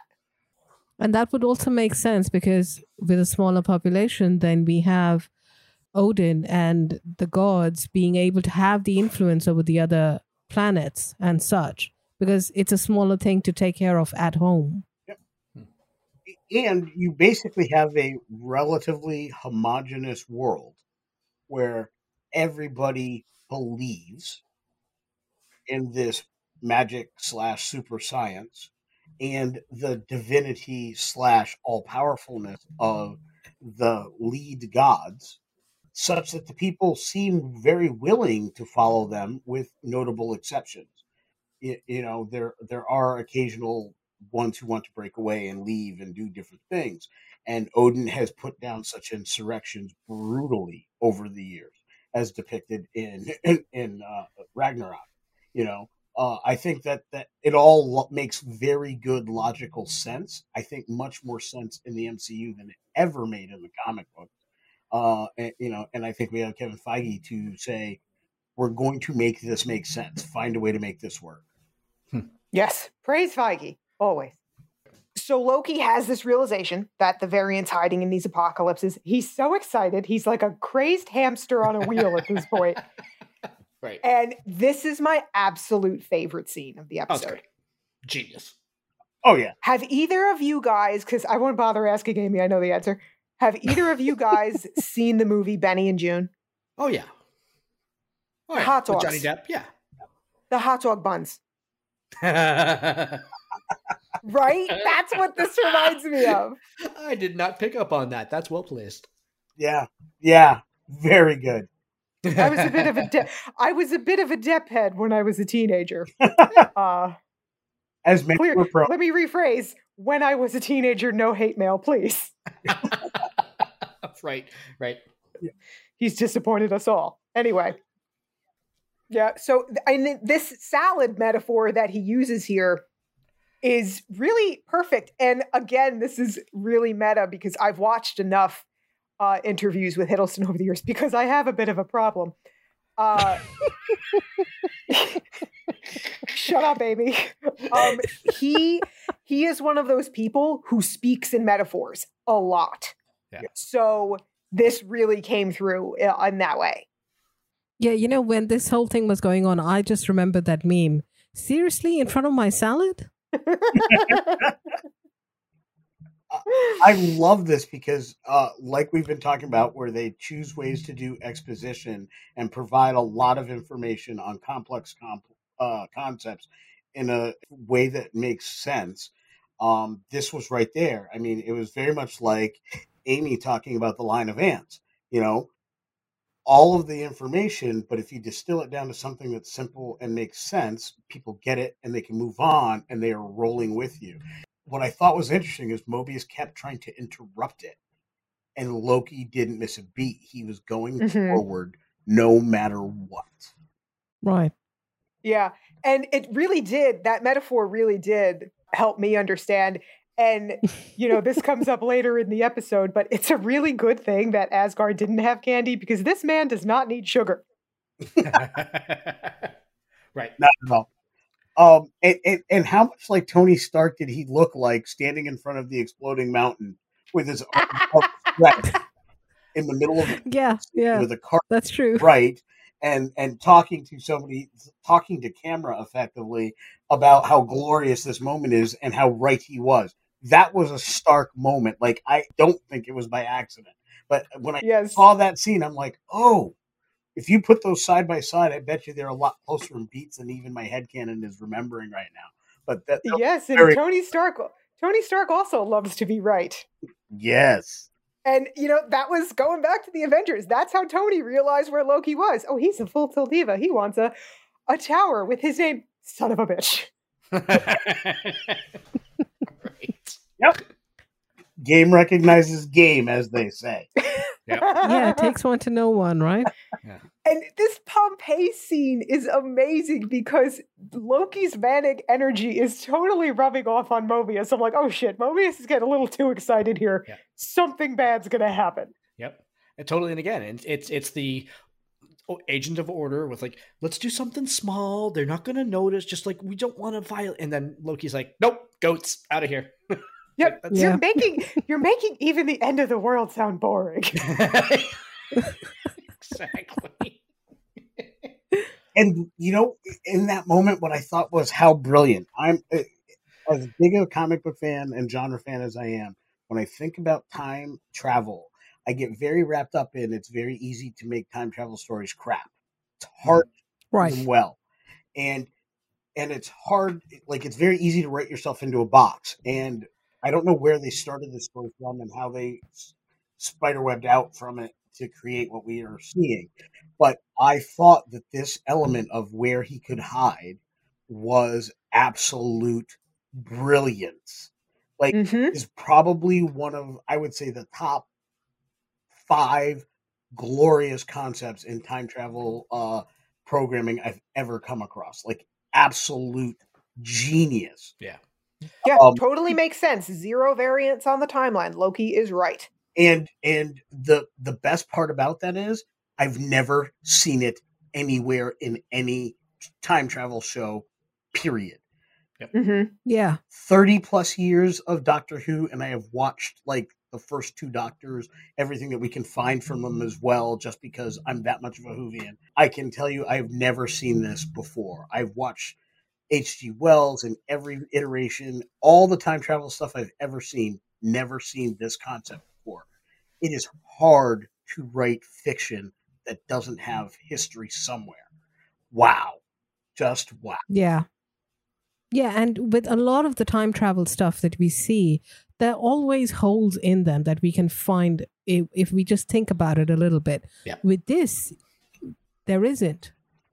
Yeah. Yeah, Totally. and that's one thing the writer said that their intention was to make this absolutely airtight on the logic. Yeah, I, I was. This was the bit of the show that I was most skeptical about heading in. Uh, we've we've said this before about how as soon as a show starts trying to do time travel, that's that's like the it's like a the sci-fi equivalent of jumping a shark, right? Mhm. Right. Yeah. You know, uh, you know, like I, and like I, I'm I'm looking at you, you know, Tim Kring and Heroes, where that show was fantastic, and then all of a sudden, time travel started being a bigger part of it, and it all went fucking sideways. So you know, also like Agents of S.H.I.E.L.D. oh god, yeah, And I thought it was a bad idea to do it. They just happened to have great episodes while doing it that made it not as bad as it could have gotten. True. you know, because some of the episodes in the future bit and most of the episodes where they're going back and they're in different time periods had moments of brilliance. You know, seeing the Agents of Shield being a part of a glam rock band in the '80s, I was, I was at that concert. I'm confident. You know, I've been, I've been saw that band, and I was like, yeah, horns up and everything. You know, I was all in. You know, so. But uh, yeah, time travel is a tough gig. It is tough to do, and they did such a great job with it. Yeah. So, unfortunately, the real world does intrude upon us, Mm. and Lewanika has to head to work, so we must say farewell to him at the moment. Yes. Yes, indeed. Limanika, it's been a pleasure to have you here. It's yes, been- thank you, sir. Oh, you're very welcome. It's been wonderful being here. As I said, my soul sisters, and uh, I hope this is the first of many, many, many conversations that we get to have eh, with our mutual love of these shows. Um, please, please, please uh, do stay in touch because this has been so much fun. Well, I suspect Agreed. that there's going to be another one, at least with Chris, on Saturday in a couple of days here. So, uh, I, Yeah, I, I, I predict, have this- predicting, I have this- predicting. I have a feeling. Yes, I have this premonition. It is part Josh, do you have a time machine?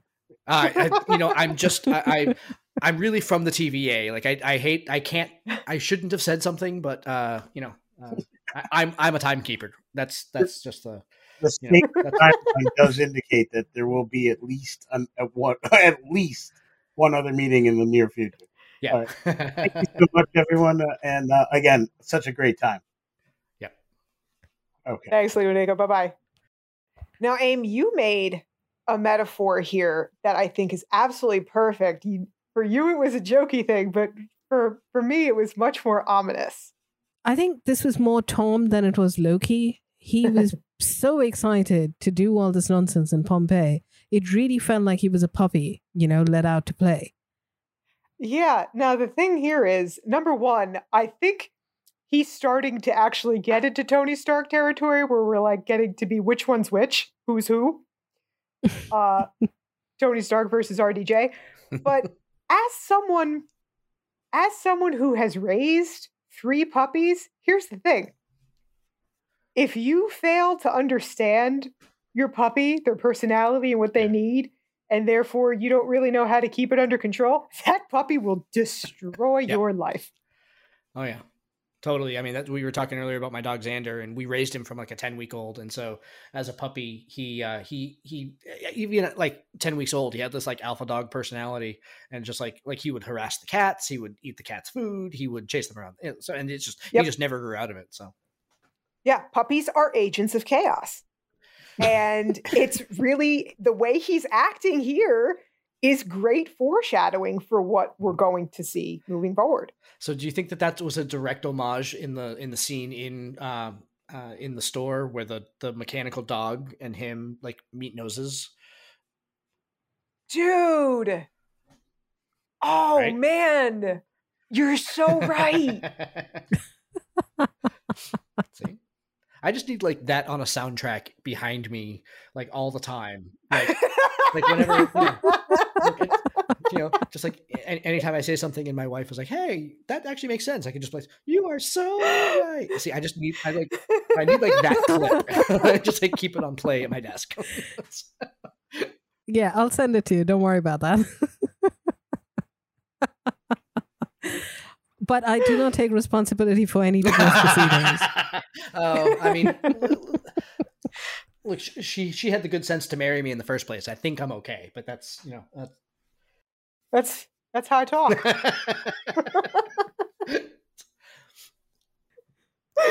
so now, so Loki and Mobius have figured out the theory works, but now they have to figure out which apocalypse the variant is hiding in. So we've got to slog through some more files.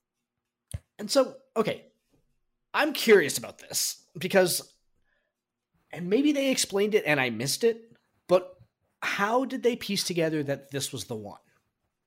That Kablooey. right, but they had a bunch of different time frame. Oh, that's right, but it was only sold in the U.S., wasn't it? That was they. It was only sold in the U.S. Ah, that's right. Yep. And it had to be and it, it had to be an environmental disaster that was very sudden. Yep. Okay. So it really narrowed it down. And Kablooey was sold only between 2047 and 2051. Right. That part I picked up on. It was more just like of because they had like the twelve disasters in that in that four year span, and then like I, Yeah, speaking of which, I mean, the history of Earth in the future does doesn't not look, very good. bright. No, Yeah. No. I was like, you know what, guys? We're barely out of COVID. Could we cut us all a break Uh, here? the, the swallows go extinct. Like that's that made me sad. I love swallows. That's Yeah. And it's in this great little interlude here that Mobius figures this all out with the kablooey. And I wonder, does Mobius realize how much psychological ammunition he's giving Loki with talking about this jet ski and talking about himself in this way? Well, you could say that it's something that he may have been craving that kind of interaction with an equal. It doesn't seem like people at the TVA seem to be very friendly, aside Mhm. from Renslayer and Mobius. and they question Mobius' techniques. Like they don't necessarily think that he's Yeah. doing the right thing, and so they view what he's doing with a lot of skepticism. Yeah. And it's such an existential conversation that we get the- here. The tone of this episode is much lighter, you know, than the premiere. It's comedic, but it's still really mm-hmm. heavy with these themes of order and chaos and what's real and what's not and who has free will. And this really solidified in my brain that, and Josh, you and I discussed this yesterday, so we'd be on the same page the TVA for me absolutely is the the Vatican of space. Totally. Uh, uh, you know, it's got that whole like the the infallibility of the timekeepers, right? Um, You Mhm. know, even uh, when we were talking about this yesterday, even just that scene when they're coming down the elevator and you get the gigantic statues, even the pose that they're in is very much a papal blessing type pose. Um, I, I think that there's Mhm. a lot. There's there's Trinity parallels. There are there's all sorts of parallels. Uh, you know, kind of the the watching. You know, they're they're watching. They know what's going on. They've got the keys to the castle. You know that that's lots of uh, lots of sort Right. of parallels there. I think that that's a really interesting uh, uh, illusion. Right. I mean, we we grew up with that. Jesus is watching everything you do, so you better not lie in confession. That's not creepy. I mean, that was our that was our Heimdall. I remember uh, totally off topic, but w- welcome to my world. My so I've got three older sisters, and when they were younger, uh, my mother had them convinced that the the way that people got pregnant is by getting undressed in front of open windows. So What? yeah, oh yeah, That's right. Yeah, you did tell me that. that's why you have to close your blinds, right? Is because because otherwise you'll get pregnant. So Yep. Welcome to Catholicism in the Northeast. in the Amy. Northeast, exactly.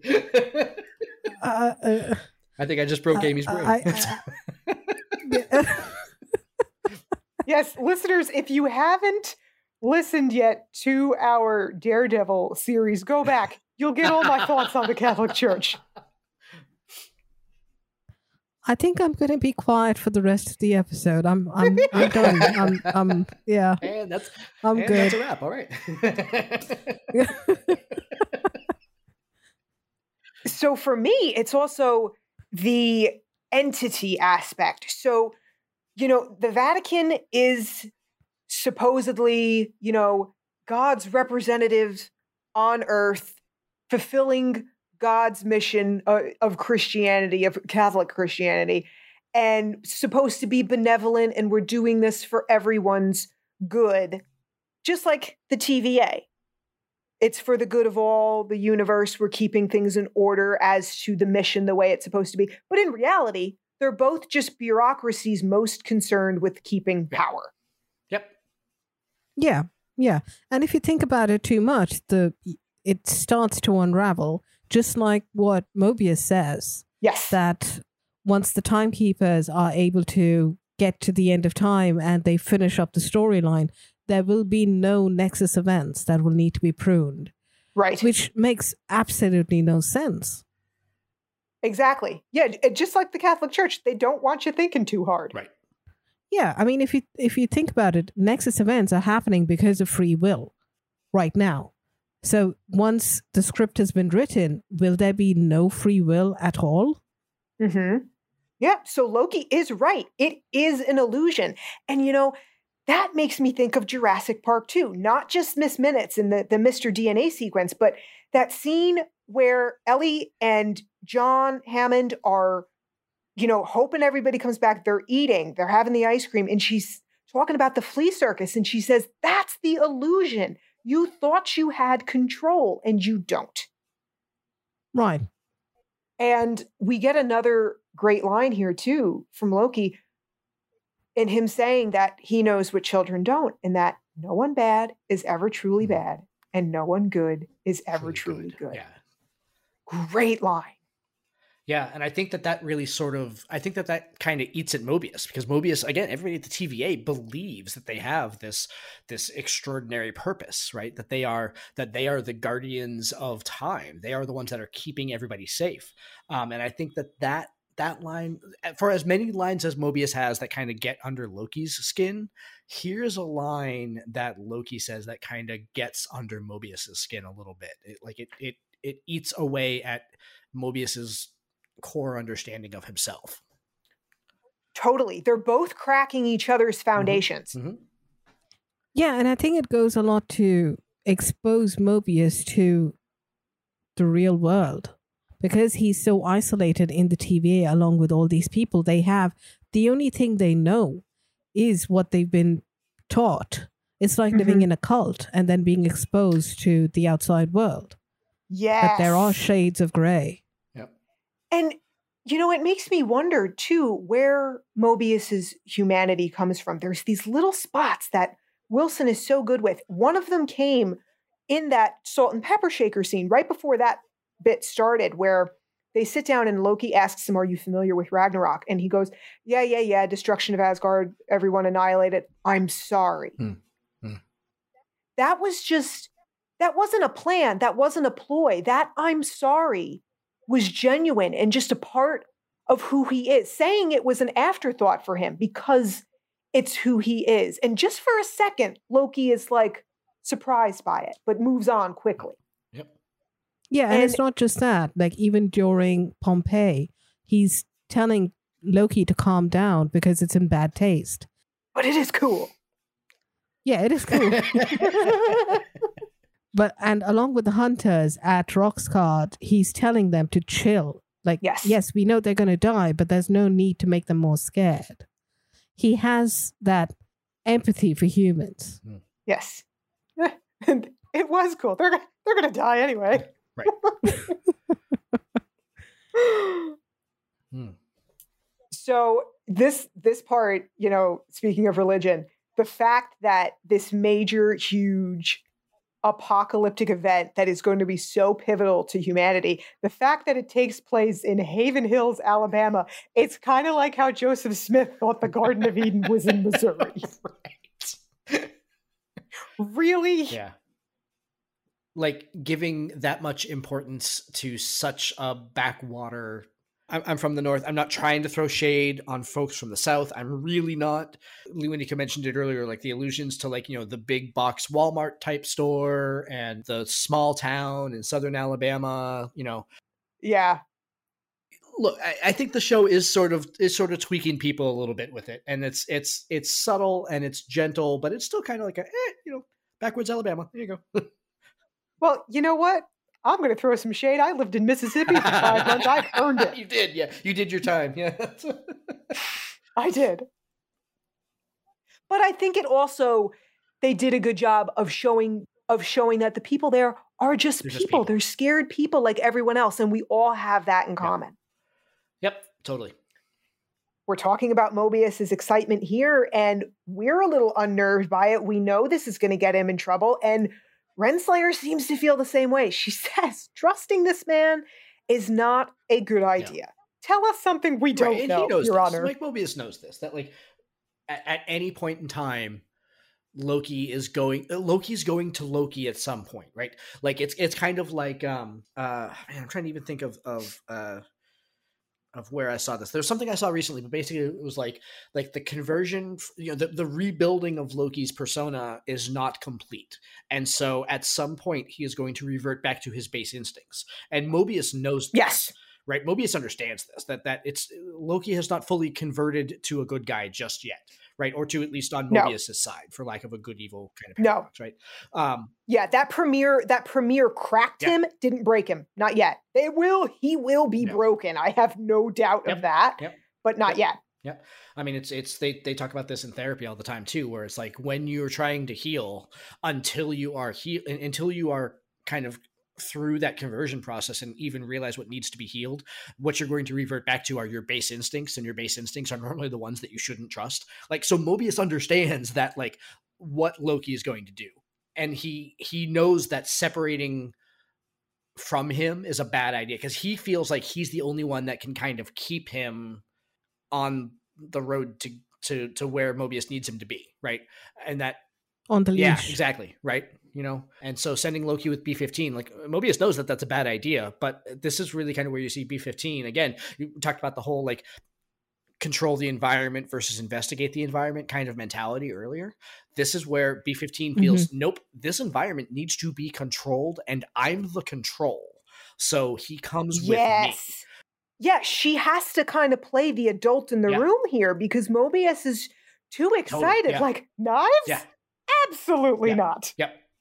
You know, it's a funny moment. It's Yeah. great. But at the same time, like, we've got to remember this is a very dangerous individual we're dealing Oh, yeah. with here. Yeah, absolutely. Especially now that they're back on Earth and he has all of his powers back, right? Like, yes. and and you know, and how off-putting that was, uh, Chris. It was in your notes when you talking about how unnerved B fifteen was about seeing Loki just dry himself off. You know, yeah. like Yeah. that's and how and how that was like a thing. Like, what'd you just do? I just dried myself off. Like for him, it was like, eh, whatever. I just dried myself off. And she's like, oh, uh oh, like he's got all his power back. Yeah, and he's right. It made sense for him to Mm-hmm. do that. You know, it was just a perfectly normal thing. And yes, so we see that she is very much in charge of this op. Like we were saying before, the differentiation here in terms of who's in charge when. So she takes Loki with her and splits up with Mobius, and that's when shit hits the fan. Yep, absolutely. Because Mobius was right. Like that's the at the end of the day, this is right. Loki Loki is not going to function well in the control, and what Loki going with the control unit is going to do is draw the the big bad to that unit. Right. Again, we we we talked about how we kind of run through things like this from like a, a role playing game storytelling point of view. Like it is never a good idea to divide the party. It's just not because when you divide the party, inevitably one half of that is is unbalanced and isn't able to go. You know, you can pick off half the party in that way, or you can isolate them in some way that makes the other. So it, it it's never a good idea, and that's exactly what they do. Um, so Yeah, and it makes tactical sense for the big bad to go to the weakest Yeah. link, which in this case is Loki. He would not care for that, Amy. No, no, but it's but it's exactly right because because again, everyone is misunderstanding the situation. Everyone thinks that they're hunting Loki, and they're not. And he is his ego is now getting in the way because he thinks that he will be able to appeal to other Loki. But at the end of the day, what we realize is that that fails because everyone has misunderstood the situation. Oh, Right. oh, Amy, nicely done. Yeah, but also even if it was a Loki, a var- another variant of a Loki, he would naturally gravitate toward him towards himself because he knows the way he thinks, and they can team up with their combined Right. magics and do what they want to do. Like you will stand for yourself at the end of the day, as opposed to people who are trying desperately to control you. Mm, fair. Yeah. Yeah, and and this is actually the problem is that he this is the assumption he has and it shows he doesn't know himself well enough Mm. to recognize that that's not going to work. That you guys are actually going to be like oil and water because he doesn't know himself enough to know when he's not looking at himself. Right. He he superimposes himself on everything. yes, Mhm. and the other will do the same thing. Yeah. That's the problem. Yeah. Is that he doesn't recognize how powerful his own ego is that himself is the last person in the world he could ever work with. Yeah. Yeah. But in a situation like this, in a short term situation, the ego plays to try to defeat the most Mm. and compare with each other themselves. Like, who is the more powerful one? Yep. hmm And I didn't even realize at first, and I think this is such a testament to Wunmi Mosaku and how well she is playing this role and this versatility that she's showing. Like Loki, it took me a minute to realize that she'd been mind controlled or enchanted here when she says, Oh, they usually survive. Because B 15 is also very callous. So that Yeah. line didn't trigger me at first that this was a different person we were Oh, interesting. speaking to. So that's funny because I thought that imme- I thought at that moment immediately that Loki realized that he was talking to other Loki. No, I don't think he did. Mm, interesting. You can look at look at his face. Yeah. He didn't know. Not until she says, "So you're the fool." The TVA sent in, Yeah, and you can see the body language changing. Yeah. and it makes me realize too the way she says this. So you're the fool. She knew they brought in somebody. Uh-huh. She knows. She has an in. She knows what's going on Oh. at the TVA somehow because she knew there was somebody they brought in, a consultant of sorts. And that's when he realizes it. Well- this is just such a great interaction here. Me, I presume. I thought that she got that information from, uh, or that other Loki got that information from C20. Because remember, C20, when they find her, is like, yeah, I told them everything. I told them everything. I'm sorry. You know? Good call. Good call. Hmm. Yeah, makes sense. But at the same time, this variant, or whatever we should call her now, was able to start at some point, right? So she Yeah, needed that's to get Yeah. access to that little thingamajig on their wrist in order to go to various times and start creating Nexus events and ambushing these people. How did it start? Yeah, I think that's a key in figuring this all out. And this is when the chess match just kicks into overdrive. Mhm. The two of them feeling each other out. And then we have Hunter C20 found in this closet here who keeps uttering over and over again, it's real. What's real? Yeah. This this kept me awake for a little while at night last night. yeah.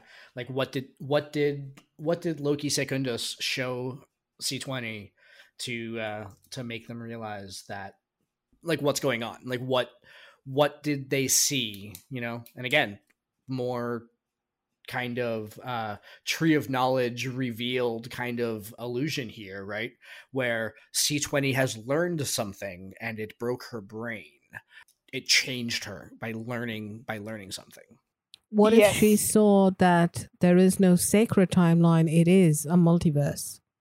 And that's what's real. Could be. And this next sequence we get here is fantastic. I don't know who the hell this guy is playing Randy, but I want to shake his hand. Brilliant. I wanted to punch him. Yeah.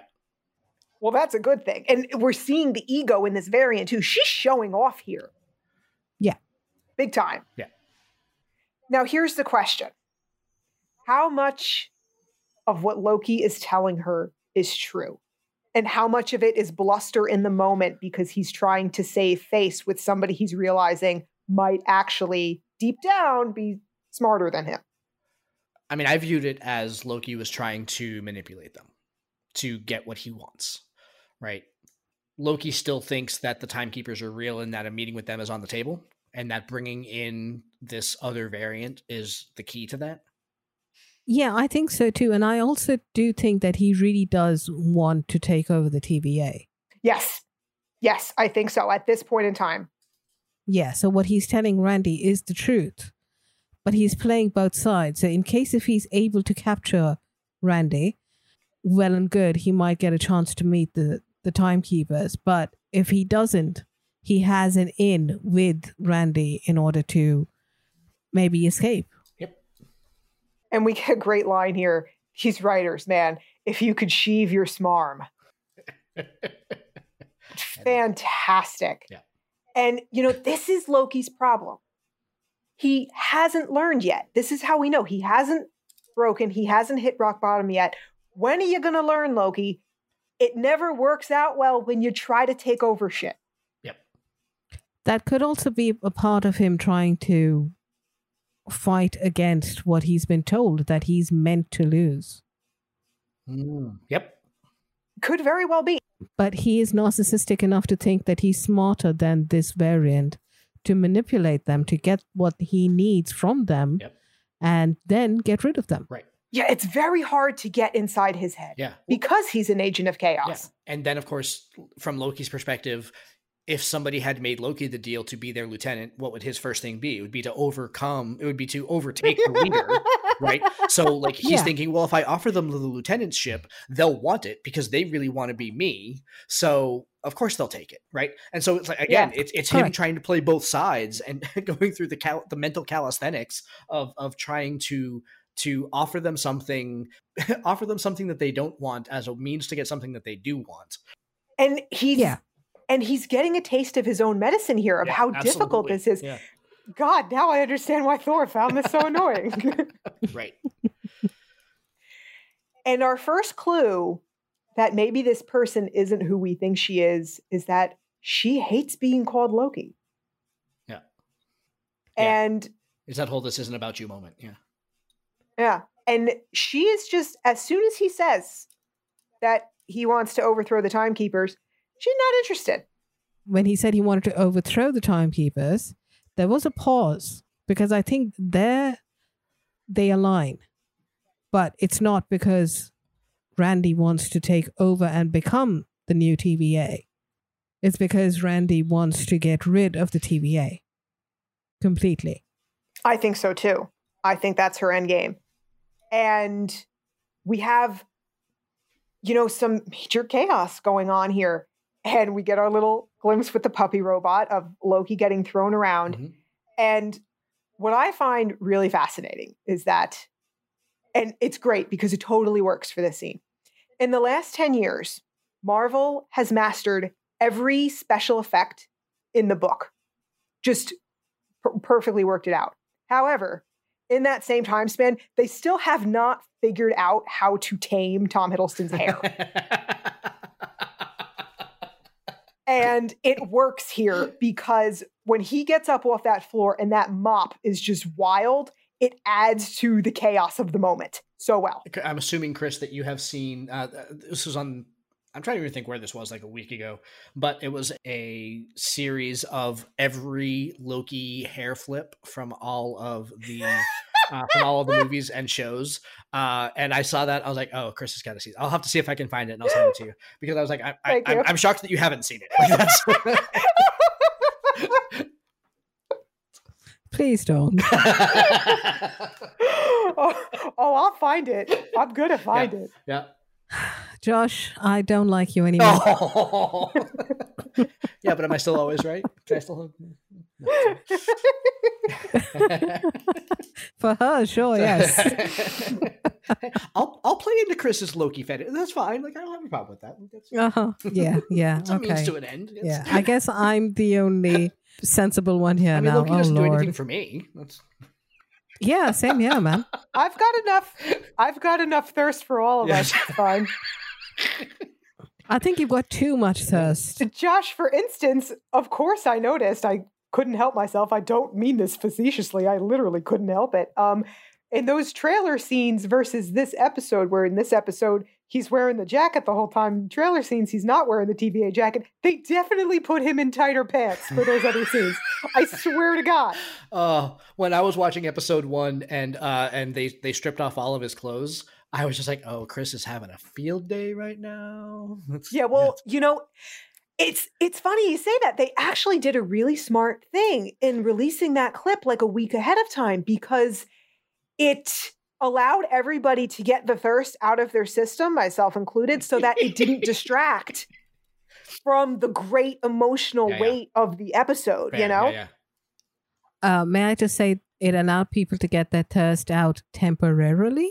Yeah, yeah, it's back. As soon as I saw those still images they released on Monday, I'm like, okay, he's not sad anymore. We can sexualize this man again. oh God.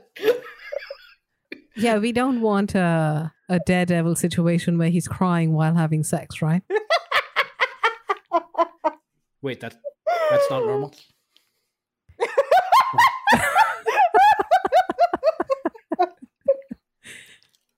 Dude, I am the one in this podcast who makes the jokes about the bad sex or the non existent sex, okay?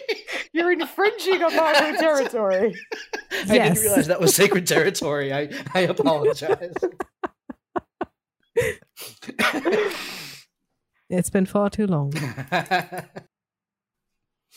So, you know, at first we we were sure, oh, this is Lady Loki we're dealing with, but you know, we've already had her not wanting to be called Loki, and then we get some more big clues here of her taking down that hood. There she is. yep, and she's blonde.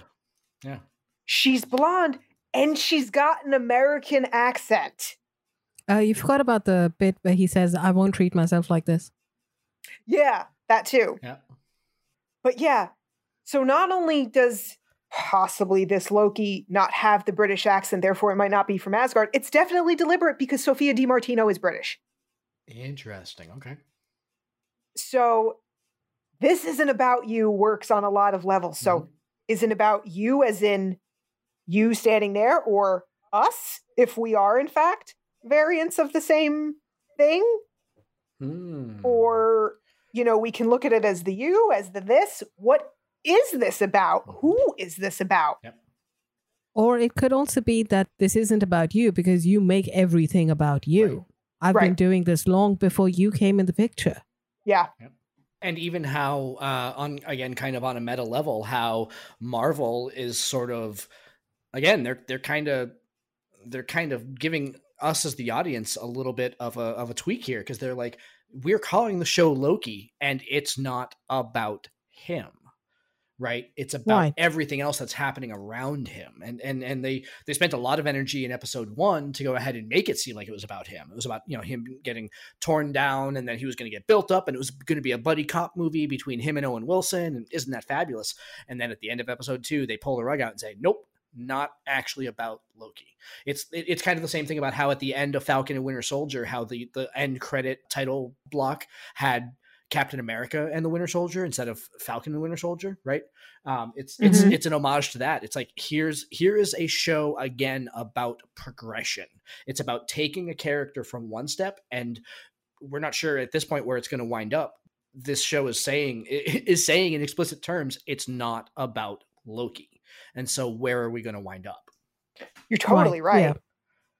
and it makes me wonder the fact that she was hiding her face yes it needed to be hidden from the audience but i'm wondering if she's also been hiding from the TVA in a way because Loki doesn't say anything to her once she pulls that hood down. And I'm wondering, does he know who she is? Does he mm-hmm. recognize her? Yeah, or is he just shocked just shocked that it's not him? Right. Right. Again, he's he's dealing. Yeah. His worldview just got sh- just got shaken up. He thought that he was hunting himself, and only to go ahead and find out that he's not. And she has been hiding from the TVA. You know, Loki figured it out, right? But she had been intentionally picking places where she could hide from the TVA. so that she could do whatever she needed to do, but not not run afoul of the agency that who, who you know whose job it is to to to find her. So she was she was hiding herself in kind of that physical way from the audience so that we didn't know who she was. But it, that was kind of an allusion to the fact that she's also hiding in the shadows of time. Good point. And Loki Yeah. is also surprised here because he expects her to just blow this place up with all these charges. Right. But that's not what Not she she's does. doing. No. Nope. Instead, we have a doorway under every single charge. And it seems like she's just resetting random timelines all over the place, Yep. sending the TVA into a fucking frenzy. Oh, absolutely right. You know, I mean that that was like that was like straight out of a, out of Apollo Eleven, Houston. We have a problem, kind of like yeah. all of a sudden, Right. like when all Yeah. those branches and branches on branches and branches on branches on branches start branching. You know, like it was like it was crazy. You know, Yeah. Poor Casey's going to pee his pants. poor Casey. You know, He already lost his milk. But was it random? That's the question.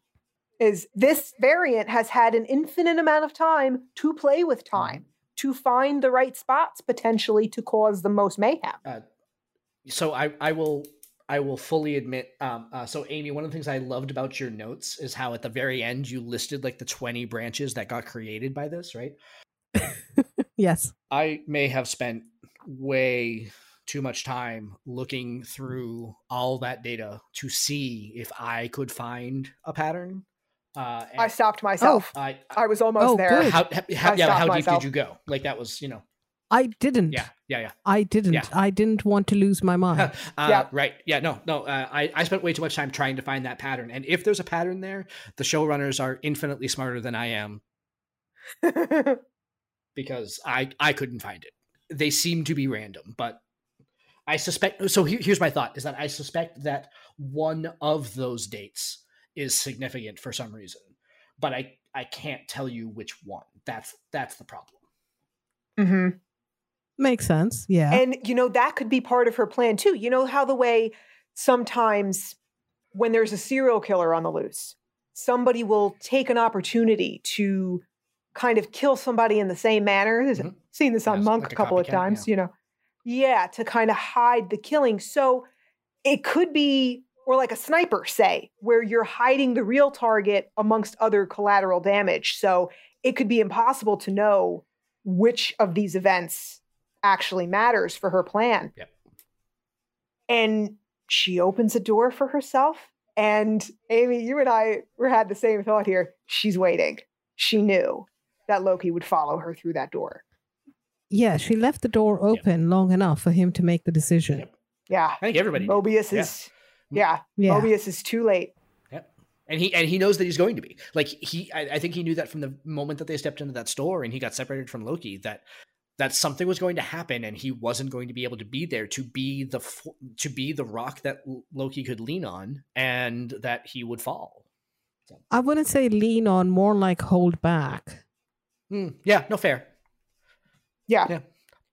What a cliffhanger because Ugh. we still don't know who this woman is. Is she Yeah. Enchantress? Is she Sylvie? Is she pretending to be something else? And what the hell or when the hell is on the other side of that door? this is my one and only kind of I don't want to be a wet blanket about it, but here is my concern is that Loki season 1 or whatever is only 6 episodes. We are at the end of episode 2 and don't know what the hell's going on. I think that this was a problem in Falcon and Winter Soldier where they had so many plot points that couldn't get resolved in the amount of screen time that they had that they wasted some of their screen real estate on it. I think that Loki is doing it better than Falcon and Winter Soldier did, but I I after this episode I was like, "Uh-oh. They just they just reset the plot. They've only got 4 episodes left. Can they do it? Can they actually tell a story in the time that they've got left?" So that's my only concern.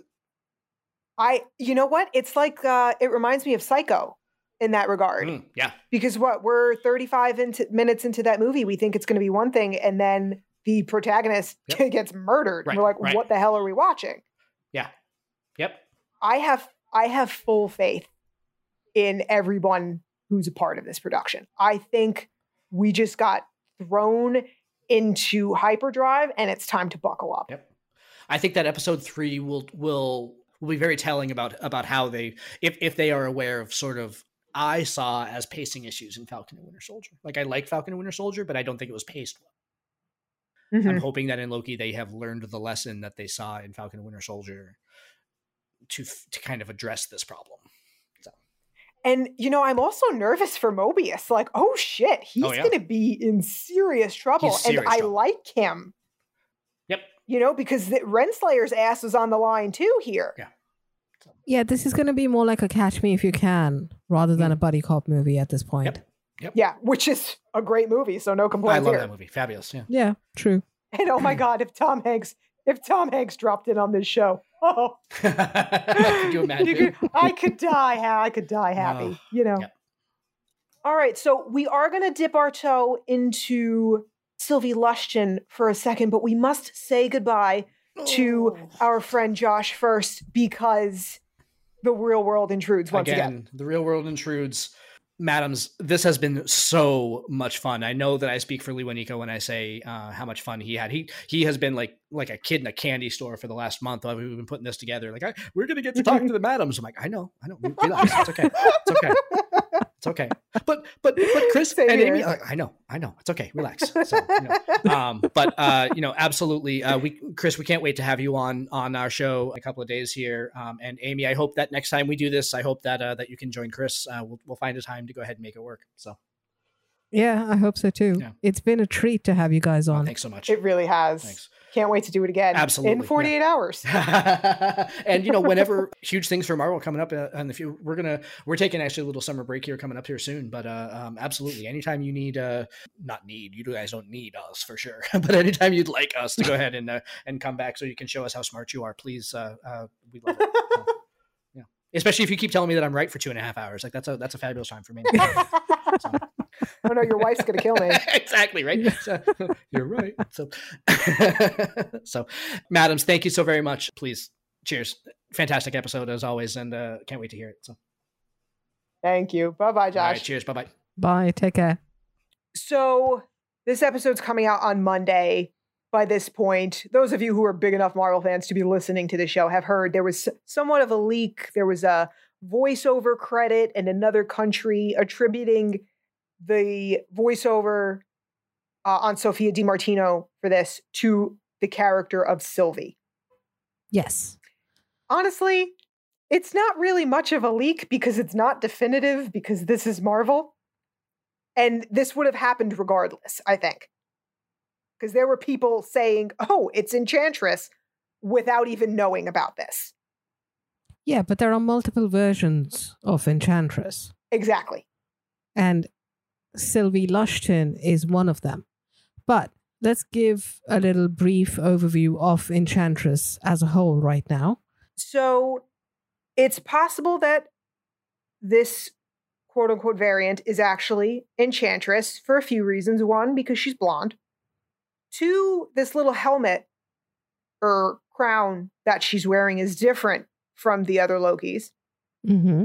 And some of the powers she's got. So we're seeing some of this. She can manipulate energy and perform mind control. She's got some telepathy going on, along with dimensional travel, which could explain how she is managing to travel through time. We've got a little transmutation thrown in there. We've got life force absorption. This is a very dangerous being that we're dealing with if it is Enchantress. Right. And time manipulation. Yes.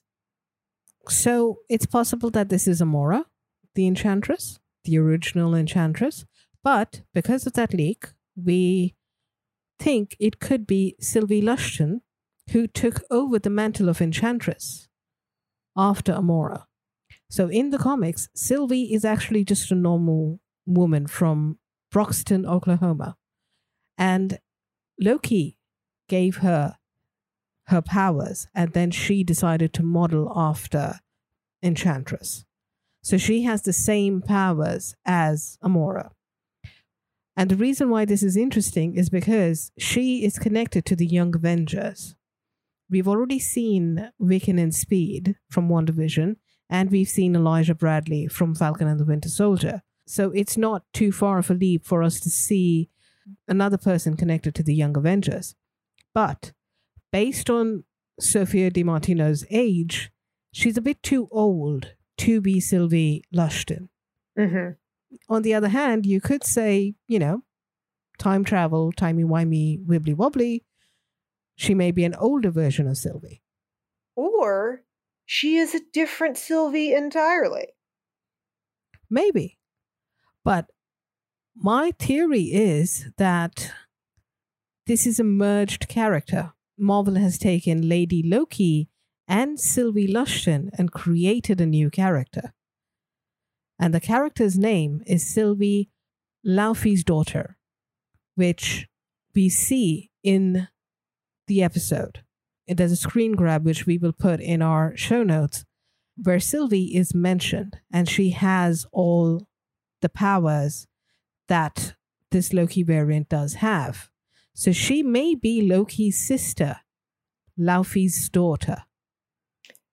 And if she is, and I think what may build some credence for this is Sophia DiMartino's casting. They do look alike. hmm And this is not new territory for the MCU because we have seen this happen with Whiplash in Iron Man 2, where they combine Crimson Dynamo and Whiplash to make Whiplash. Or we have a different origin story for Hela, where in the comics she was Loki's daughter, whereas in the MCU she's Loki's sister. Yes, and she was Loki's daughter in the mythology as well. Right.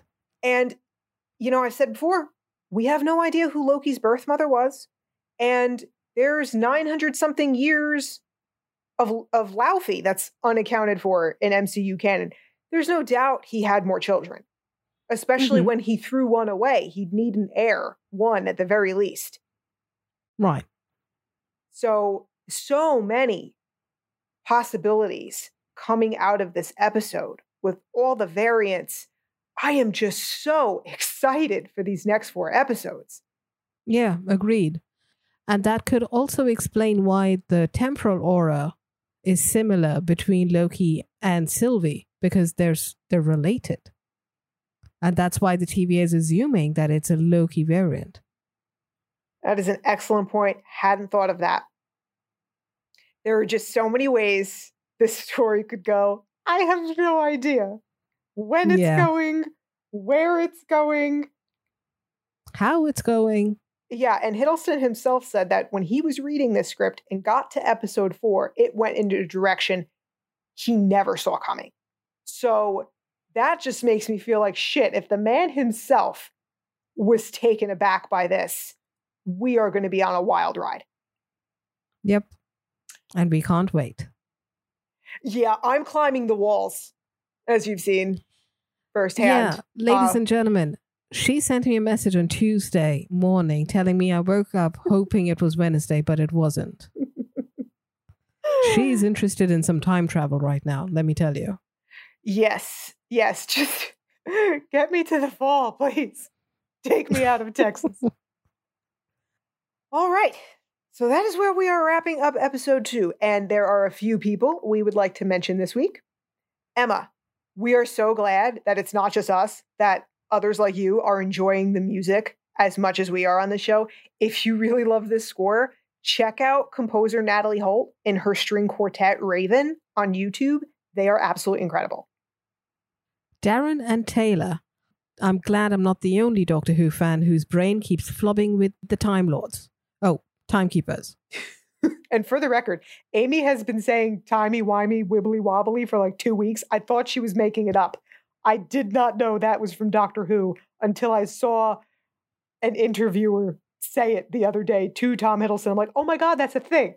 Oh. she hasn't Wait, just you lost thought I was mind. so smart?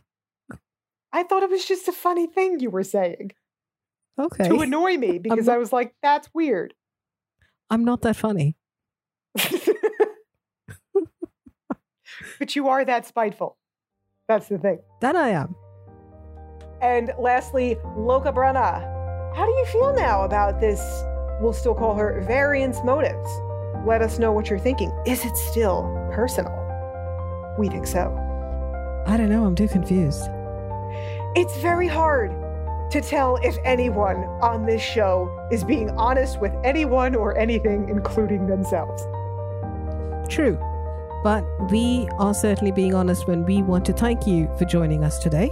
Indeed. And a big thanks again to Josh and Lee Wanika from the Tabletop Journeys podcast. Guys, if even if you're not fans of tabletop role playing games, if that's not your jam, you'll still enjoy their side quests. They are great. We will have all their links in our show notes. But for now, I'm Madam Chris. And I'm Madam Amy. Join us next week for our discussion of Loki episode 3. We're fastening our seatbelts. Indeed, we are. And if you want to share some of your Loki theories with us, find us on Twitter, Tumblr, and Instagram at Marvel Madams.